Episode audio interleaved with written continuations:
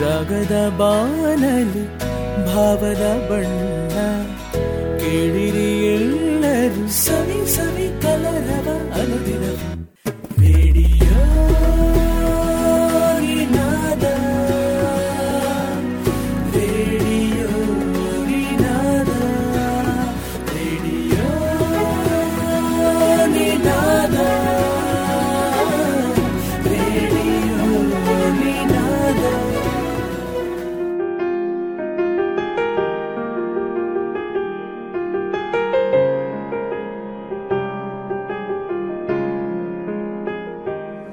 ವಾರದ ಯುವನಿನಾದ ಕಾರ್ಯಕ್ರಮಕ್ಕೆ ಸ್ವಾಗತ. ನಾನು ವಿಧಾತ್ರಿ ಭಟ್.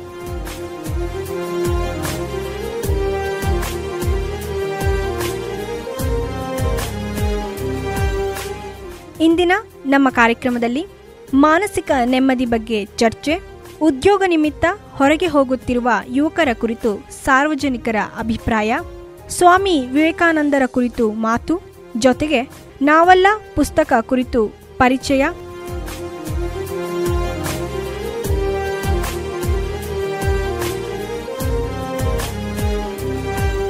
ಈಗ ಮೊದಲಿಗೆ ಉದ್ಯೋಗ ಅರಸಿ ಪರ ಊರಿಗೆ ಹೋಗುತ್ತಿರುವ ಯುವಜನತೆ ಬಗ್ಗೆ ಸಾರ್ವಜನಿಕರ ಅಭಿಪ್ರಾಯ ಕೇಳೋಣ.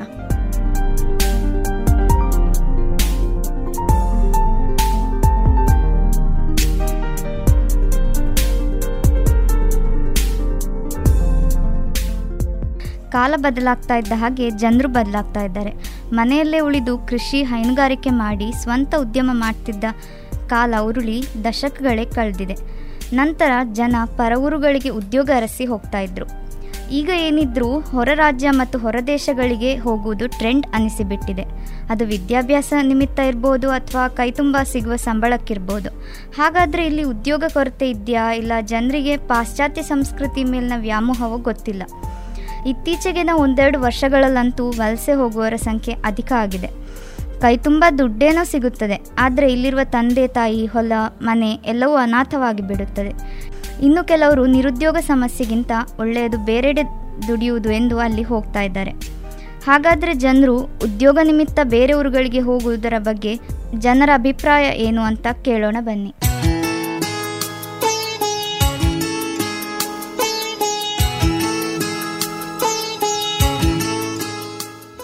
ನನ್ನ ಹೆಸರು ಪ್ರಶಾಂತ್ ನಂದು ಊರು ಕಳಸ. ಈಗ ಉದ್ಯೋಗ ನಿಮಿತ್ತ ಯುವಜನತೆ ಹೊರಗಡೆ ಹೋಗ್ತಾರೆ ಬೇರೆ ಕಡೆಗೆ ಹೋಗ್ತಾ ಇದ್ದಾರೆ ಅಂತ ಹೇಳಿದರೆ, ಅದು ಅವ್ರವ್ರ ಪ್ಯಾಷನ್ ಈಗ ಅವ್ರದ್ದು ಏರಿಯಾ ಡೆವಲಪ್ ಆಗಿ ಅಲ್ಲೇ ಅವರಿಗೆ ಆ ಜಾಬ್ ಆಪರ್ಚುನಿಟಿ ಇದ್ದಿದ್ರೆ ಅವ್ರು ಅಲ್ಲೇ ಇರ್ತಾ ಇದ್ರು. ಅವ್ರು ಏನಕ್ಕೆ ಬೇರೆ ಕಡೆಗೆ ಹೋಗ್ತಾರೆ ಅಂತ ಹೇಳಿದ್ರೆ, ಅವ್ರಿಗೆ ಆ ಜಾಬ್ ಬೇಕು, ಅವರ ಮನೆ ನೋಡ್ಕೊಳ್ಬೇಕು, ಅವರಿಗೆ ಮನಿ ಅರ್ನ್ ಮಾಡಬೇಕು. ಅದಕ್ಕೆ ಅವ್ರಿಗೆ ತುಂಬ ಸ್ಯಾಲ್ರಿ ಬೇಕು. ತುಂಬ ಸ್ಯಾಲ್ರಿ ಎಲ್ಲಿ ಕೊಡ್ತಾರೆ, ಅಲ್ಲಿ ಹೋಗ್ತೀವಿ. ಈಗ ನಾವು ಅಷ್ಟೇ ನಮಗೆ ಎಲ್ಲಿ ಜಾಸ್ತಿ ಸಿಗುತ್ತೆ ಅಲ್ಲಿಗೆ ಹೋಗ್ತೀವಿ. ಒಂದು ವೇಳೆ ಅವ್ರ ಏರಿಯಾ ಇಂಪ್ರೂವ್ ಆಗಿಬಿಟ್ಟು ಅಲ್ಲೇ ಅವ್ರಿಗೆ ಆ ಜಾಬ್ ಆಪರ್ಚುನಿಟಿ ಸಿಕ್ಕಿದ್ರೆ ಅವ್ರು ಹೋಗ್ತಾ ಇರಲಿಲ್ಲ ಅಂತ ನಂಗೆ ಅನಿಸುತ್ತೆ. ಮತ್ತು ಇನ್ನೊಂದು, ಬೇರೆ ಕಡೆಗೆ ಹೋಗಿ ಕೆಲಸ ಮಾಡೋದು ಅದು ಅವ್ರ ಇಷ್ಟ, ಅವ್ರ ಪ್ಯಾಷನ್ ಪ್ಯಾಷನ್ ಅಬೌಟ್ ಅವ್ರ ಅವ್ರ ವರ್ಕ್ ಅವ್ರು ಅಲ್ಲೇ ಎತ್ಕೊಂಡು ನಮ್ಮ ದೇಶಕ್ಕೂ ಕಾಂಟ್ರಿಬ್ಯೂಟ್ ಮಾಡ್ಬೋದು, ಅದು ಅವ್ರ ಮೈಂಡ್ ಸೆಟ್ ಅದೆರಡನ್ನೂ ಹೆಂಗೆ ಬ್ಯಾಲೆನ್ಸ್ ಮಾಡ್ಕೊಂಡು ಹೋಗ್ತಾರೆ ಅನ್ನೋದನ್ನು ನಾವು ನೋಡ್ಕೊಬೇಕು. ಈಗ ವರ್ಕ್ ಪ್ರೆಷರಲ್ಲಿ ಫ್ಯಾಮಿಲಿಗೂ ಟೈಮ್ ಕೊಡದೆ ಏಚೆಂದ ಅವರು ಇನ್ವಾಲ್ವ್ ಎವಾಲ್ವ್ ಆಗದೆ ಇರುವಂಥದ್ದು ಕೆಲವು ಘಟನೆಗಳಿದೆ. ಅದನ್ನು ಸಮದೂಗಿಸ್ಕೊಂಡು ಅವರು ಆ ವರ್ಕನ್ನು ಮಾಡೋದೇ ರಿಯಲ್ ಚಾಲೆಂಜಿಂಗ್ ಅಂತ ನನಗೆ ಅನಿಸುತ್ತೆ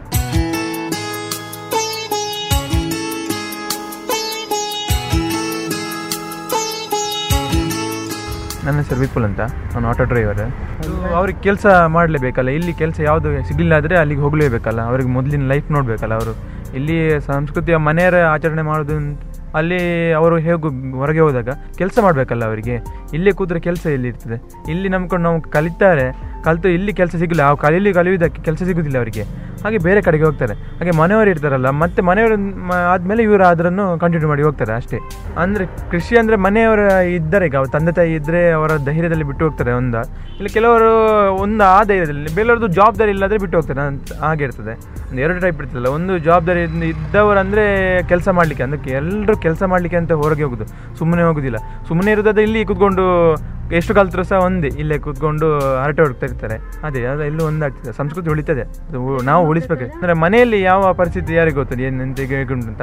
ಅದರ ಅದರ ಪ್ರಕಾರ ಅವ್ರು ಹೋಗ್ತಾರೆ ಅಷ್ಟೇ ಒಳಗೆ. ಇಲ್ಲಾಂದರೆ ಇಲ್ಲಿ ಒಳ್ಳೆ ಅವ್ರು ಕಲ್ತದಕ್ಕೆ ಇಲ್ಲಿ ಒಳ್ಳೆ ಒಳ್ಳೆ ಕೆಲಸ ಸಿಕ್ಕಿದ್ರೆ ಮತ್ತೆ ಯಾಕೆ ಈಗ ಫಾರಿನಲ್ಲೆಲ್ಲ ಇದು ಸಂಬಳ, ಒಳ್ಳೆ ಸಂಬಳ ಉಂಟು. ಅದೇ ಸಂಬಳ ನಮ್ಮ ಇಂಡಿಯಾದಲ್ಲಿ ಅಥವಾ ಇಲ್ಲಿ ಎಲ್ಲ ಸಿಕ್ಕಿದ್ರೆ ಯಾಕೆ ಹೋಗ್ತಾರೆ? ಫಾರಿನ್ಗೆ ಅದು ಅಷ್ಟು ದೂರ ಯಾಕೆ ಹೋಗ್ತಾರೆ? ಅದು ಸಹ ಒಂದೊಂದು, ಎರಡೆರಡು ವರ್ಷ ಮನೆಯವ್ರನ್ನ ಬಿಟ್ಟು ಹೋಗ್ತಾರೆ. ಯಾಕೆ ಹೋಗ್ತಾರೆ? ಅಂದರೆ ಅವರಿಗೆ ಅನಿವಾರ್ಯ. ಮನೆಯಲ್ಲಿ ಅಷ್ಟು ಕಷ್ಟ ಇದ್ದರೆ ಅಷ್ಟು ದುಡಿಬೇಕಂತ ಹಣ ಇದ್ದರೆ ಹೋಗ್ತಾರೆ. ಕೆಲವರು, ಅಂದರೆ ಟೈಮ್ ಪಾಸ್ಗೆ ಅಂತ ತಿರುಗ್ಲಿಕ್ಕೆ ಆಗ್ತದೆ. ಅಂತ ಅಂಥವ್ರನ್ನ ಏನು ಮಾಡ್ಲಿಕ್ಕೆ ಆಗ್ತದೆ? ಅಂಥವ್ರ ಸಂಸ್ಕೃತಿ ಇದ್ದುದೇನೋ ಪ್ರಯೋಜನ ಇಲ್ಲ. ಹಾಗೆ.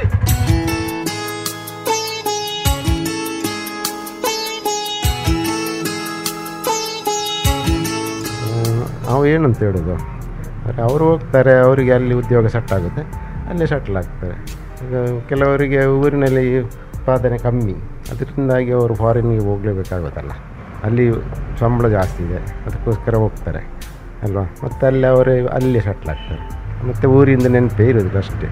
ಇದ್ದರೂ ಕೂಡ ಅವರಿಗೆ ಊರಿದ್ದು ಕೆಲಸ ಸೆಟ್ ಆಗೋದಿಲ್ಲ. ಊರಿನ ಕೆಲಸ ಸೆಟ್ ಆಗೋದಿಲ್ಲ. ಅವರಿಗೆ ಉತ್ಪತ್ತಿ ಕಡಿಮೆ ಆಗುತ್ತೆ. ಅವರಿಗೆ ಅಲ್ಲಿ ಸಂಪಾದನೆ ಜಾಸ್ತಿ ಇದೆ. ಅದಕ್ಕೋಸ್ಕರ ಅವರು ಹೋಗ್ತಾರೆ ಅಷ್ಟೇ. ಆದರೆ ಊರಿನಲ್ಲಿ ಎಷ್ಟು ಮಾಡಿದರೂ ಅಷ್ಟು ಅಲ್ಲಿಂದ ಅಲ್ಲಿಗೆ ಇದೆ ಫಾರಿನಲ್ಲಿ ಲಕ್ಷದ ಲೆಕ್ಕಾಚಾರ. ಇಲ್ಲಿ ಹತ್ತು ರೂಪಾಯಿ ಇಪ್ಪತ್ತು ರೂಪಾಯಿ ಲೆಕ್ಕಾಚಾರ ಬರ್ತದಲ್ವ? ಅದರಿಂದಾಗಿ. ಸಂಬಳ ಜಾಸ್ತಿ ಸಿಗೋದ್ರಿಂದ ಅವರು ಹೊರಗಡೆ ಹೋಗೋದು. ಅವರಿಗೆ ಹೋಗಿ ಬರೋದ್ರೂ ಕೂಡ ದುಡ್ಡು ಲೆಕ್ಕಕ್ಕೇನೆ ಇಲ್ಲ. ಈ ಟಿಕೆಟ್ ಇಲ್ಲ, ಒಂದು ಅರುವತ್ತು ಸಾವಿರ, ಎಪ್ಪತ್ತು ಸಾವಿರ ಅದು ಲೆಕ್ಕಕ್ಕೆ ಇಲ್ಲ ಅದೆಲ್ಲ. ಅವರು ಒಂದು ವಾರದಲ್ಲಿ ಅದನ್ನು ಮಾಡ್ತಾರೆ. ನಾವು ಇಲ್ಲಿ ಒಂದು ವರ್ಷ ಮಾಡಿದರೂ ಆಗೋದಿಲ್ಲ ಲಕ್ಷಗಟ್ಟಲೆ ಸ್ಯಾಲ್ರಿ ಕೊಡೋದಿಲ್ಲ ಮತ್ತು ಇವಾಗ ಸ್ಯಾಲ್ರಿ ಭಾಳ ಕಡಿಮೆನೇ ಅಲ್ಲ. ನಮ್ಮ ಊರಿಗೆ ಫಾರಿನ್ಗೂ ತುಂಬ ವ್ಯತ್ಯಾಸ ಇದೆ. ಕ್ರಮೇಣ ಅಭಿವೃದ್ಧಿ ಆಗ್ಬೋದು. ಈಗ ಕೆಲವು ದೇಶದಿಂದ ಈ ಊರಿ, ನಮ್ಮ ದೇಶದಲ್ಲಿ ಬಂದು ಇರೋದಿಲ್ಲ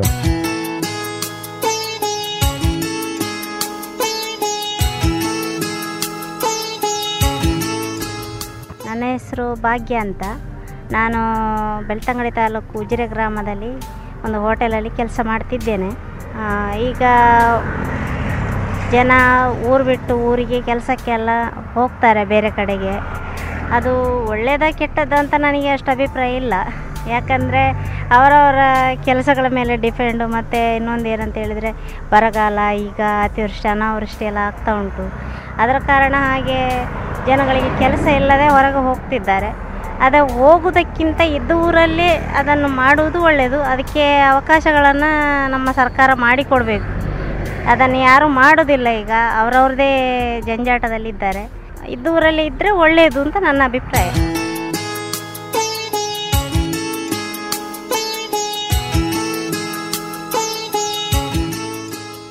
ನನ್ನ ಹೆಸರು ಸೌಮ್ಯ ಅಂತ. ಅದು ಕೆಲವರು ಹತ್ತಿರ ಇರುವವರು, ಕೆಲಸಕ್ಕೆ ಹೋಗುವವರು, ಅಂದರೆ ಅವರು ತುಂಬ ಕಲ್ತಿರ್ತಾರೆ, ಆದರೆ ಅವರಿಗೆ ಸಂಬಳ ಎಲ್ಲ ಕಮ್ಮಿ ಇರ್ತದೆ. ಹಾಗೆ ಅವರು ದೂರ ಹೋಗಿ ಕೆಲಸ ಮಾಡ್ತಾರೆ. ಕೆಲವರಿಗೆಲ್ಲ ಕಮ್ಮಿ ಅಂದರೆ ಐ ಟಿ ಎಲ್ಲ ಮಾಡಿರುವವರೆಲ್ಲ ನಮಗೆ ಇಷ್ಟು ಸಾಕು, ಇಷ್ಟು ಸಂಬಳ ಸಾಕು ಅಂತ ಇರ್ತಾರೆ. ಆದರೆ ಎಂ ಕಾಮ್ ಮಾಡಿದವರೆಲ್ಲ ಎಂತ, ಏನು ಮಾಡಲಿಕ್ಕೆ ಆಗಲ್ಲ. ದೂರ ಹೋಗಿ ಕೆಲಸ ಇದು ಮಾಡ್ತಾರೆ. ಹತ್ತು ಸಾವಿರ, ಇಪ್ಪತ್ತು ಸಾವಿರ ಆದರೂ ಸಹ ಬೇಕಾಗ್ತದೆ ಸ್ಯಾಲ್ರಿ ಅದಕ್ಕೆ ಅವರಿಗೆ ಅಂದರೆ ಹತ್ತಿರ ಅಂಗಡಿಯಲ್ಲೆಲ್ಲ ಮಾಡಲಿಕ್ಕೆ ಒಂದು ಮುಜುಗರ ಆಗ್ತದೆ ಕೆಲಸ ಮಾಡಲಿಕ್ಕೆ. ಸ್ಯಾಲ್ರಿ ಕಮ್ಮಿ, ನಾನು ಇಷ್ಟು ಕಲಿತು ಸ್ಯಾಲ್ರಿ ಕಮ್ಮಿ ಆಗಿದೆ ಅಂತ. ಅಷ್ಟೆ. ಮಾಡ್ಬೋದು, ಆದರೆ ಕೆಲವರಿಗೆ ಅದರ ಅಷ್ಟು ಇನ್ಫಾರ್ಮೇಷನ್ ಎಲ್ಲ ಗೊತ್ತಿರೋದಿಲ್ಲ. ಕೆಲವರಿಗೆ ಗೊತ್ತಿರ್ತದೆ, ಆದರೆ ಬಡವರೆಲ್ಲ ಮಾಡ್ತಾರೆ, ಅದು, ಅದನ್ನೇ ನಾ, ಇದೇ ಆಗ್ಬೋದು ಅಂತ. ಕೃಷಿದ್ದೆ ಆದರೆ ಸಿಟಿಯಿಂದ ಓ, ತುಂಬ ಓದಿದವರಿಗೆಲ್ಲ ಇದೆಲ್ಲ ನಮಗೆ ಸೆಟ್ ಆಗಲ್ಲ ಅಂತ ಹೇಳಿಕೊಂಡು ಮಾಡಲ್ಲ, ಅದು ಕೃಷಿದ್ದು.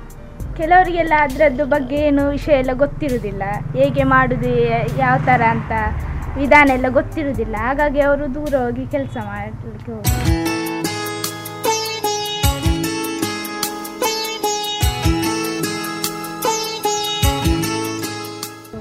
ನನ್ನ ಹೆಸರು ರತ್ನವಿ ಅಂತ. ಡಿಮೈ ಪಿ ಜಿ ಮಾಸ್ಟರ್ ವಾರ್ಡನ್ ಆಗಿ ವರ್ಕ್ ಮಾಡ್ತಿದ್ದೀನಿ. ಈಗ ಬೇರೆ ಹೊರಗಡೆ ಉದ್ಯೋಗ ಮಾಡೋದಂದರೆ ನಮ್ಮ ಅಂದರೆ ನಮ್ಮ ಮನೇಲಿ ತುಂಬ ಕೃಷಿ ಇದ್ದರೆ ಅದಕ್ಕಿಂತ ಬೆಟರ್ ಇನ್ನು ಯಾವುದು ಲಕ್ಕಿಲ್ಲ ಬೇರೆ ಕಡೆ ಗುಲಾಮರಾಗಿ ವರ್ಕ್ ಮಾಡೋಕ್ಕಿಂತ ನಮ್ಮಾಗಿ ಓನ್ ಬಿಸ್ನೆಸ್ ಒಳ್ಳೇದಲ್ಲ. ಈಗ ತ ತಂದೆ ತಾಯಿಯನ್ನು ಜ, ಹೆಚ್ಚಾಗಿ ನೋಡಿಕೊಳ್ಳೋ ಅದಕ್ಕಿಂತ ಪುಣ್ಯ ಯಾವುದೂ ಇಲ್ಲ ಅದಕ್ಕೋಸ್ಕರ ಬೇರೆ ಕಡೆ ಉದ್ಯೋಗ ಮಾಡೋದನ್ನು ನಮ್ಮ ಮನೆಯಲ್ಲಿ ಕೃಷಿದ ನಾವು ನೋಡ್ಕೊಳ್ಳೋದು ಬೆಟರ್ ಅಂತ ಅನಿಸ್ತದೆ. ನನ್ನ ಹೆಸರು ಅನಿತಾ ಅಂತ. ಧೀಮಹಿ ಪಿ ಜಿ ಹಾಸ್ಟೆಲ್ ವಾರ್ಡನ್ ಆಗಿದ್ದೇನೆ. ಇವಾಗಿನ ಅಂದರೆ ಇವಾಗಿನ ಜನರೇಷನಲ್ಲಿ ಎಜುಕೇಷನ್ ಆದವರು ಜಾಸ್ತಿ ಅಂದರೆ ಕೃಷಿ ಎಲ್ಲ ಮಾಡೋಕ್ಕೆ ಇಷ್ಟ, ಇಷ್ಟಪಡಲ್ಲ ಅವರು. ಅವ್ರು ಎಷ್ಟು ಎಜುಕೇಷನ್ ಮಾಡಿದಾರೋ ಅದರ ಲೆವೆಲ್ಗೆ ಅವರೇನು, ಅವರು ಪ್ರೊಫೆಷನ್ ಹುಡುಕ್ತಾ ಹೋಗ್ತಾರೆ. ಅಂದರೆ ಬೇರೆ ಬೇರೆ ಔಟ್ಸೈಡ್ಗೆ ಹಾಗೆ ಯಾರು ಅಗ್ರಿಕಲ್ಚರ್ ಬಗ್ಗೆ ಅಷ್ಟು ಕಾನ್ಸಂಟ್ರೇಷನ್ ಮಾಡೋದು ಕಡಿಮೆ ಆಗುತ್ತೆ. ಮತ್ತೇನು ಮಾಡೋಕ್ಕೆ ಅವರ ಪೇರೆಂಟ್ಸೇ ನೋಡ್ಕೋಬೇಕಾಗತ್ತೆ. ಅಂದರೆ ಯಾರು ಅಷ್ಟು ಇಂಟ್ರೆಸ್ಟ್ ತೋರಿಸಲ್ಲ ಅಗ್ರಿಕಲ್ಚರ್ ಫೀಲ್ಡಲ್ಲಿ ಅದೇ, ಒಂದು ಮೇಯ್ನಾಗಿ ಅವರ ಪ್ರೊಫೆಷನ್ ಅವರ ಹೈ ಲೆವೆಲ್ ಇವಾಗಿನ ಮತ್ತು ಏನು ಎಜುಕೇಷನ್ ಲೆವೆಲ್ಲು ಕೂಡ ಹೈ ಸ್ಟ್ಯಾಂಡರ್ಡ್ ಆಗಿದೆ ಎಲ್ಲ. ಮತ್ತು ಇವಾಗಿನ ಲೈಫ್ ಸ್ಟೈಲ್ ಕೂಡ ಅಷ್ಟೇ. ಎಲ್ಲ ಹೈ ಹೈ ಲೆವೆಲಲ್ಲೇ ಇದೆ. ಯಾವುದೇ ಒಂದು ಪ್ರಾಡಕ್ಟ್ನ ಪರ್ಚೇಸ್ ಮಾಡಬೇಕಾದ್ರೂ ಕೂಡ ಹೈ ಕಾಸ್ಟಲ್ಲೇ ಇರುತ್ತೆ ಅಲ್ವಾ? ಆಗ ನಮ್ಮ ಎಜುಕೇಷನಲ್ಲಿ ಸ್ಯಾಲ್ರಿ ಕೂಡ ನಾವು ಜಾಸ್ತಿನೇ ಎಕ್ಸ್ಪೆಕ್ಟ್ ಮಾಡ್ತಾರೆ. ಈ ಅಗ್ರಿಕಲ್ಚರಲ್ಲಿ ಕೆಲವರು ಏನು ಅಂದ್ಕೊಳ್ತಾರೆ ಅಂತ ಹೇಳಿದರೆ ಅದರಲ್ಲಿ ನಾವು ಎಕ್ಸ್ಪೆಕ್ಟ್ ಮಾಡಿದಷ್ಟು ಸ್ಯಾಲ್ರಿ ಪಡಕ ಪಡೆಯೋಕ್ಕಾಗಲ್ಲ ಅದಕ್ಕೋಸ್ಕರ ಅವರೇನು ಹೈ ಪ್ರೊಫೆಷನನ್ನೇ ಹುಡ್ಕೊಂಡು ಬೇರೆ ಬೇರೆ ಫಾರಿನ್ ಕಂಟ್ರಿ ಅದಕ್ಕೆಲ್ಲ ಹೋಗೋದು ಕಾಮನ್ ಆಗಿದೆ.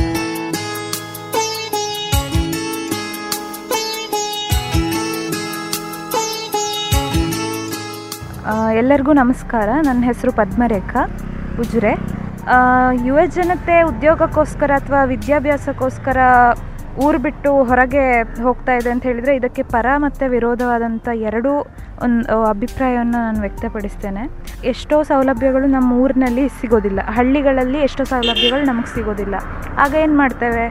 ನಾವು ಹೊರಗಡೆ ಹೋಗಿ ಆ ಸೌಲಭ್ಯಗಳಿಗೋಸ್ಕರ ಹುಡುಕ್ತೇವೆ. ಈಗ ಯುವಜನತೆಗೆ ಎಷ್ಟೋ ಸೌಲಭ್ಯಗಳು ಹಳ್ಳಿಯಲ್ಲಿ ಇಲ್ಲದ ಕಾರಣ ಅವರು ಪೇಟೆ ಕಡೆಗೆ ಬರ್ತಾ ಇದ್ದಾರೆ ಅಥವಾ ಬೇರೆ ಊರಿಗೆ ಹೋಗ್ತಾ ಇದ್ದಾರೆ.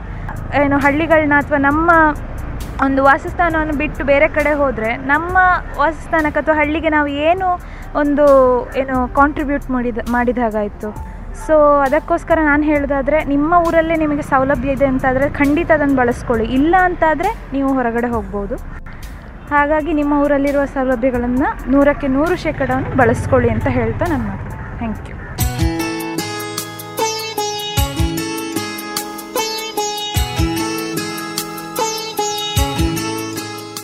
ಹೆಸರು ಮಂಜುನಾಥ್ ಶೆಣೆ ಅಂತ. ಎಜುಕೇಷನ್ ಕಲಿತ ನಂತರ ಅವರಿಗೆ ಅವ್ರದ್ದು ಒಂದು ಸ್ಟೇಟಸ್ ಅಂತ ಮೇಂಟೈನ್ ಮಾಡಲಿಕ್ಕೆ ಹೊರಗಡೆ ಹೋಗ್ತಾರೆ ಅಷ್ಟೇ. ಬಟ್ ಅವರಿಗೆ ಅವ್ರದ್ದು ಪೇರೆಂಟ್ಸ್ ಮಾಡಿಟ್ಟೊಂದು ಕೆಲವ್ರದ್ದು ತೋಟ ಇದೆ. ಅಗ್ರಿಕಲ್ಚರ್ ಮಾಡ್ಕೋಬೋದು. ಅಥವಾ ಸ್ವಂತ ಉದ್ಯೋಗ ಮಾಡಿ ಊರಲ್ಲೇ ಇರ್ಬೋದು. ಅದು ಅವರಿಗೆ ಬಿಟ್ಟದು ಬಟ್ ಕೆಲವರಿಗೆ ಏನು ಅನ್ಸುತ್ತೆ ಅಂತ ಹೇಳಿದ್ರೆ ಅಗ್ರಿಕಲ್ಚರ್ ಲಾಭ ಇಲ್ಲ, ಸ್ವಂತ ಉದ್ಯೋಗದಲ್ಲಿ ಲಾಭ ಇಲ್ಲ, ಬೇರೆಯವ್ರ ಅಂಡರಲ್ಲಿ ದುಡಿಬೇಕು, ಅದೇ ಇದು ಅಂತ ಅಂತ ಅಂತ ಹೇಳಿದ್ರೆ ಕಾರ್ಪೊರೇಟ್ ಲೈಫಲ್ಲಿ ಇರಬೇಕು ಅಂತ.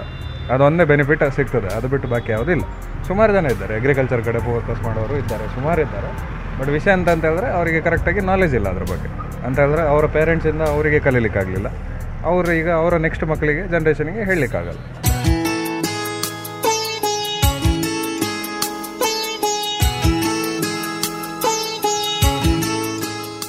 ನನ್ನ ಹೆಸರು ರಮಾನಂದ.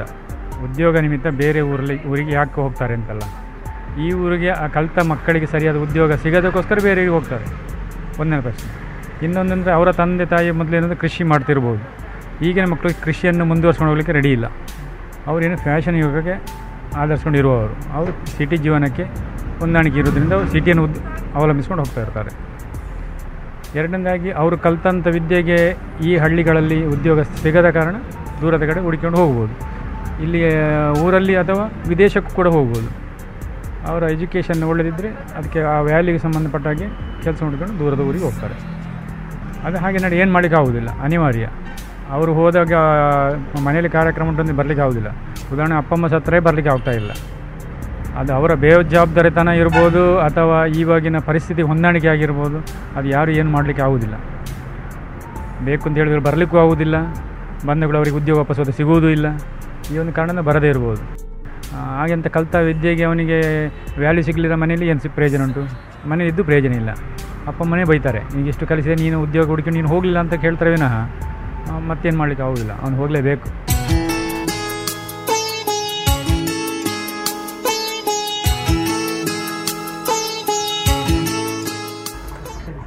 ವಿಜಯ್ ಅಂತ.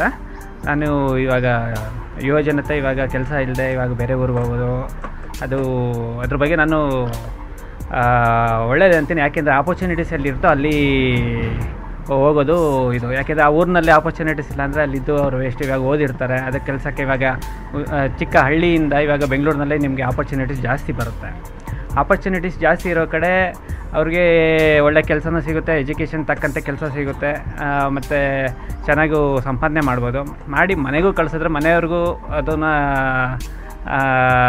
ಅವ್ರಿಗೂ ಫೈನಾನ್ಷಿಯಲಿ ಅವ್ರಿಗೂ ಸ್ವಲ್ಪ ಇಂಪ್ರೂವ್ ಆಗ್ತಾರೆ. ಅದರಿಂದ ಯೋಜನತೆ ಅವ್ರಿಗೆ ಆಪರ್ಚುನಿಟೀಸ್ ನೋಡ್ಕೊಂಡು ಎಲ್ಲಿ ಎಜುಕೇಷನ್ ತಕ್ಕಂತೆ ಕೆಲಸ ತಗೊಳ್ಳೋದು ಒಳ್ಳೆಯದು ಅಂತ ನಾನು ನಮ್ಮ ಅಭಿ ಅಭಿಪ್ರಾಯ.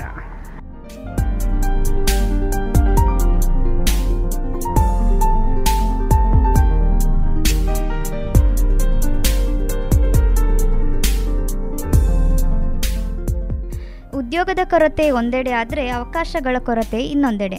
ಕೃಷಿಯ ವಿಷಯದಲ್ಲಂತೂ ನಷ್ಟದ್ದೇ ಹೊರೆ. ಹಾಗಾಗಿ ಉದ್ಯೋಗವನ್ನರಸಿ ಪರ ಊರಿಗೆ ಹೋಗುತ್ತಿದ್ದಾರೆ. ಇದುವೇ ಜನರ ಅಭಿಪ್ರಾಯ.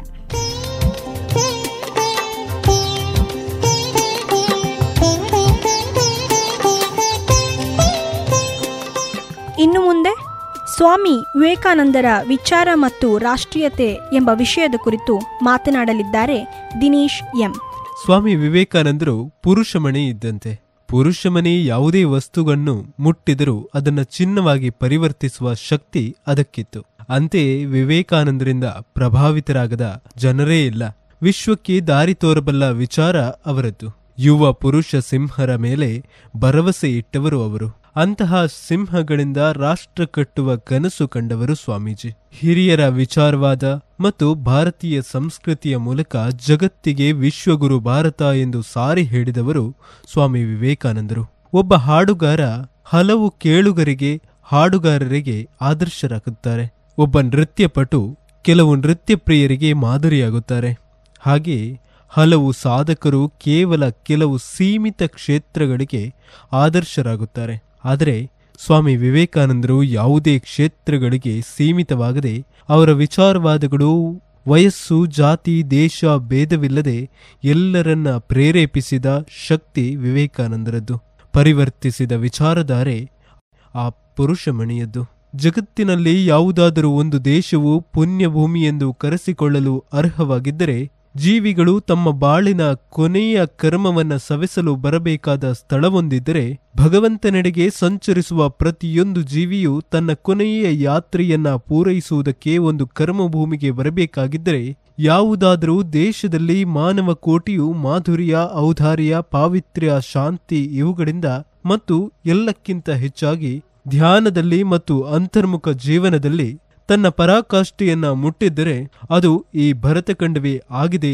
ಎಂಬ ವಾಣಿ ಸ್ವಾಮಿ ವಿವೇಕಾನಂದರದ್ದು. ಇದರಿಂದ ಅದ್ಭುತ ದೇಶಪ್ರೇಮ, ರಾಷ್ಟ್ರೀಯತೆಯನ್ನ ವಿಚಾರವನ್ನ, ಅದ್ಭುತ ದೇಶಪ್ರೇಮ, ರಾಷ್ಟ್ರೀಯತೆಯ ವಿಚಾರವನ್ನ ಇದು ಸಾರುತ್ತದೆ.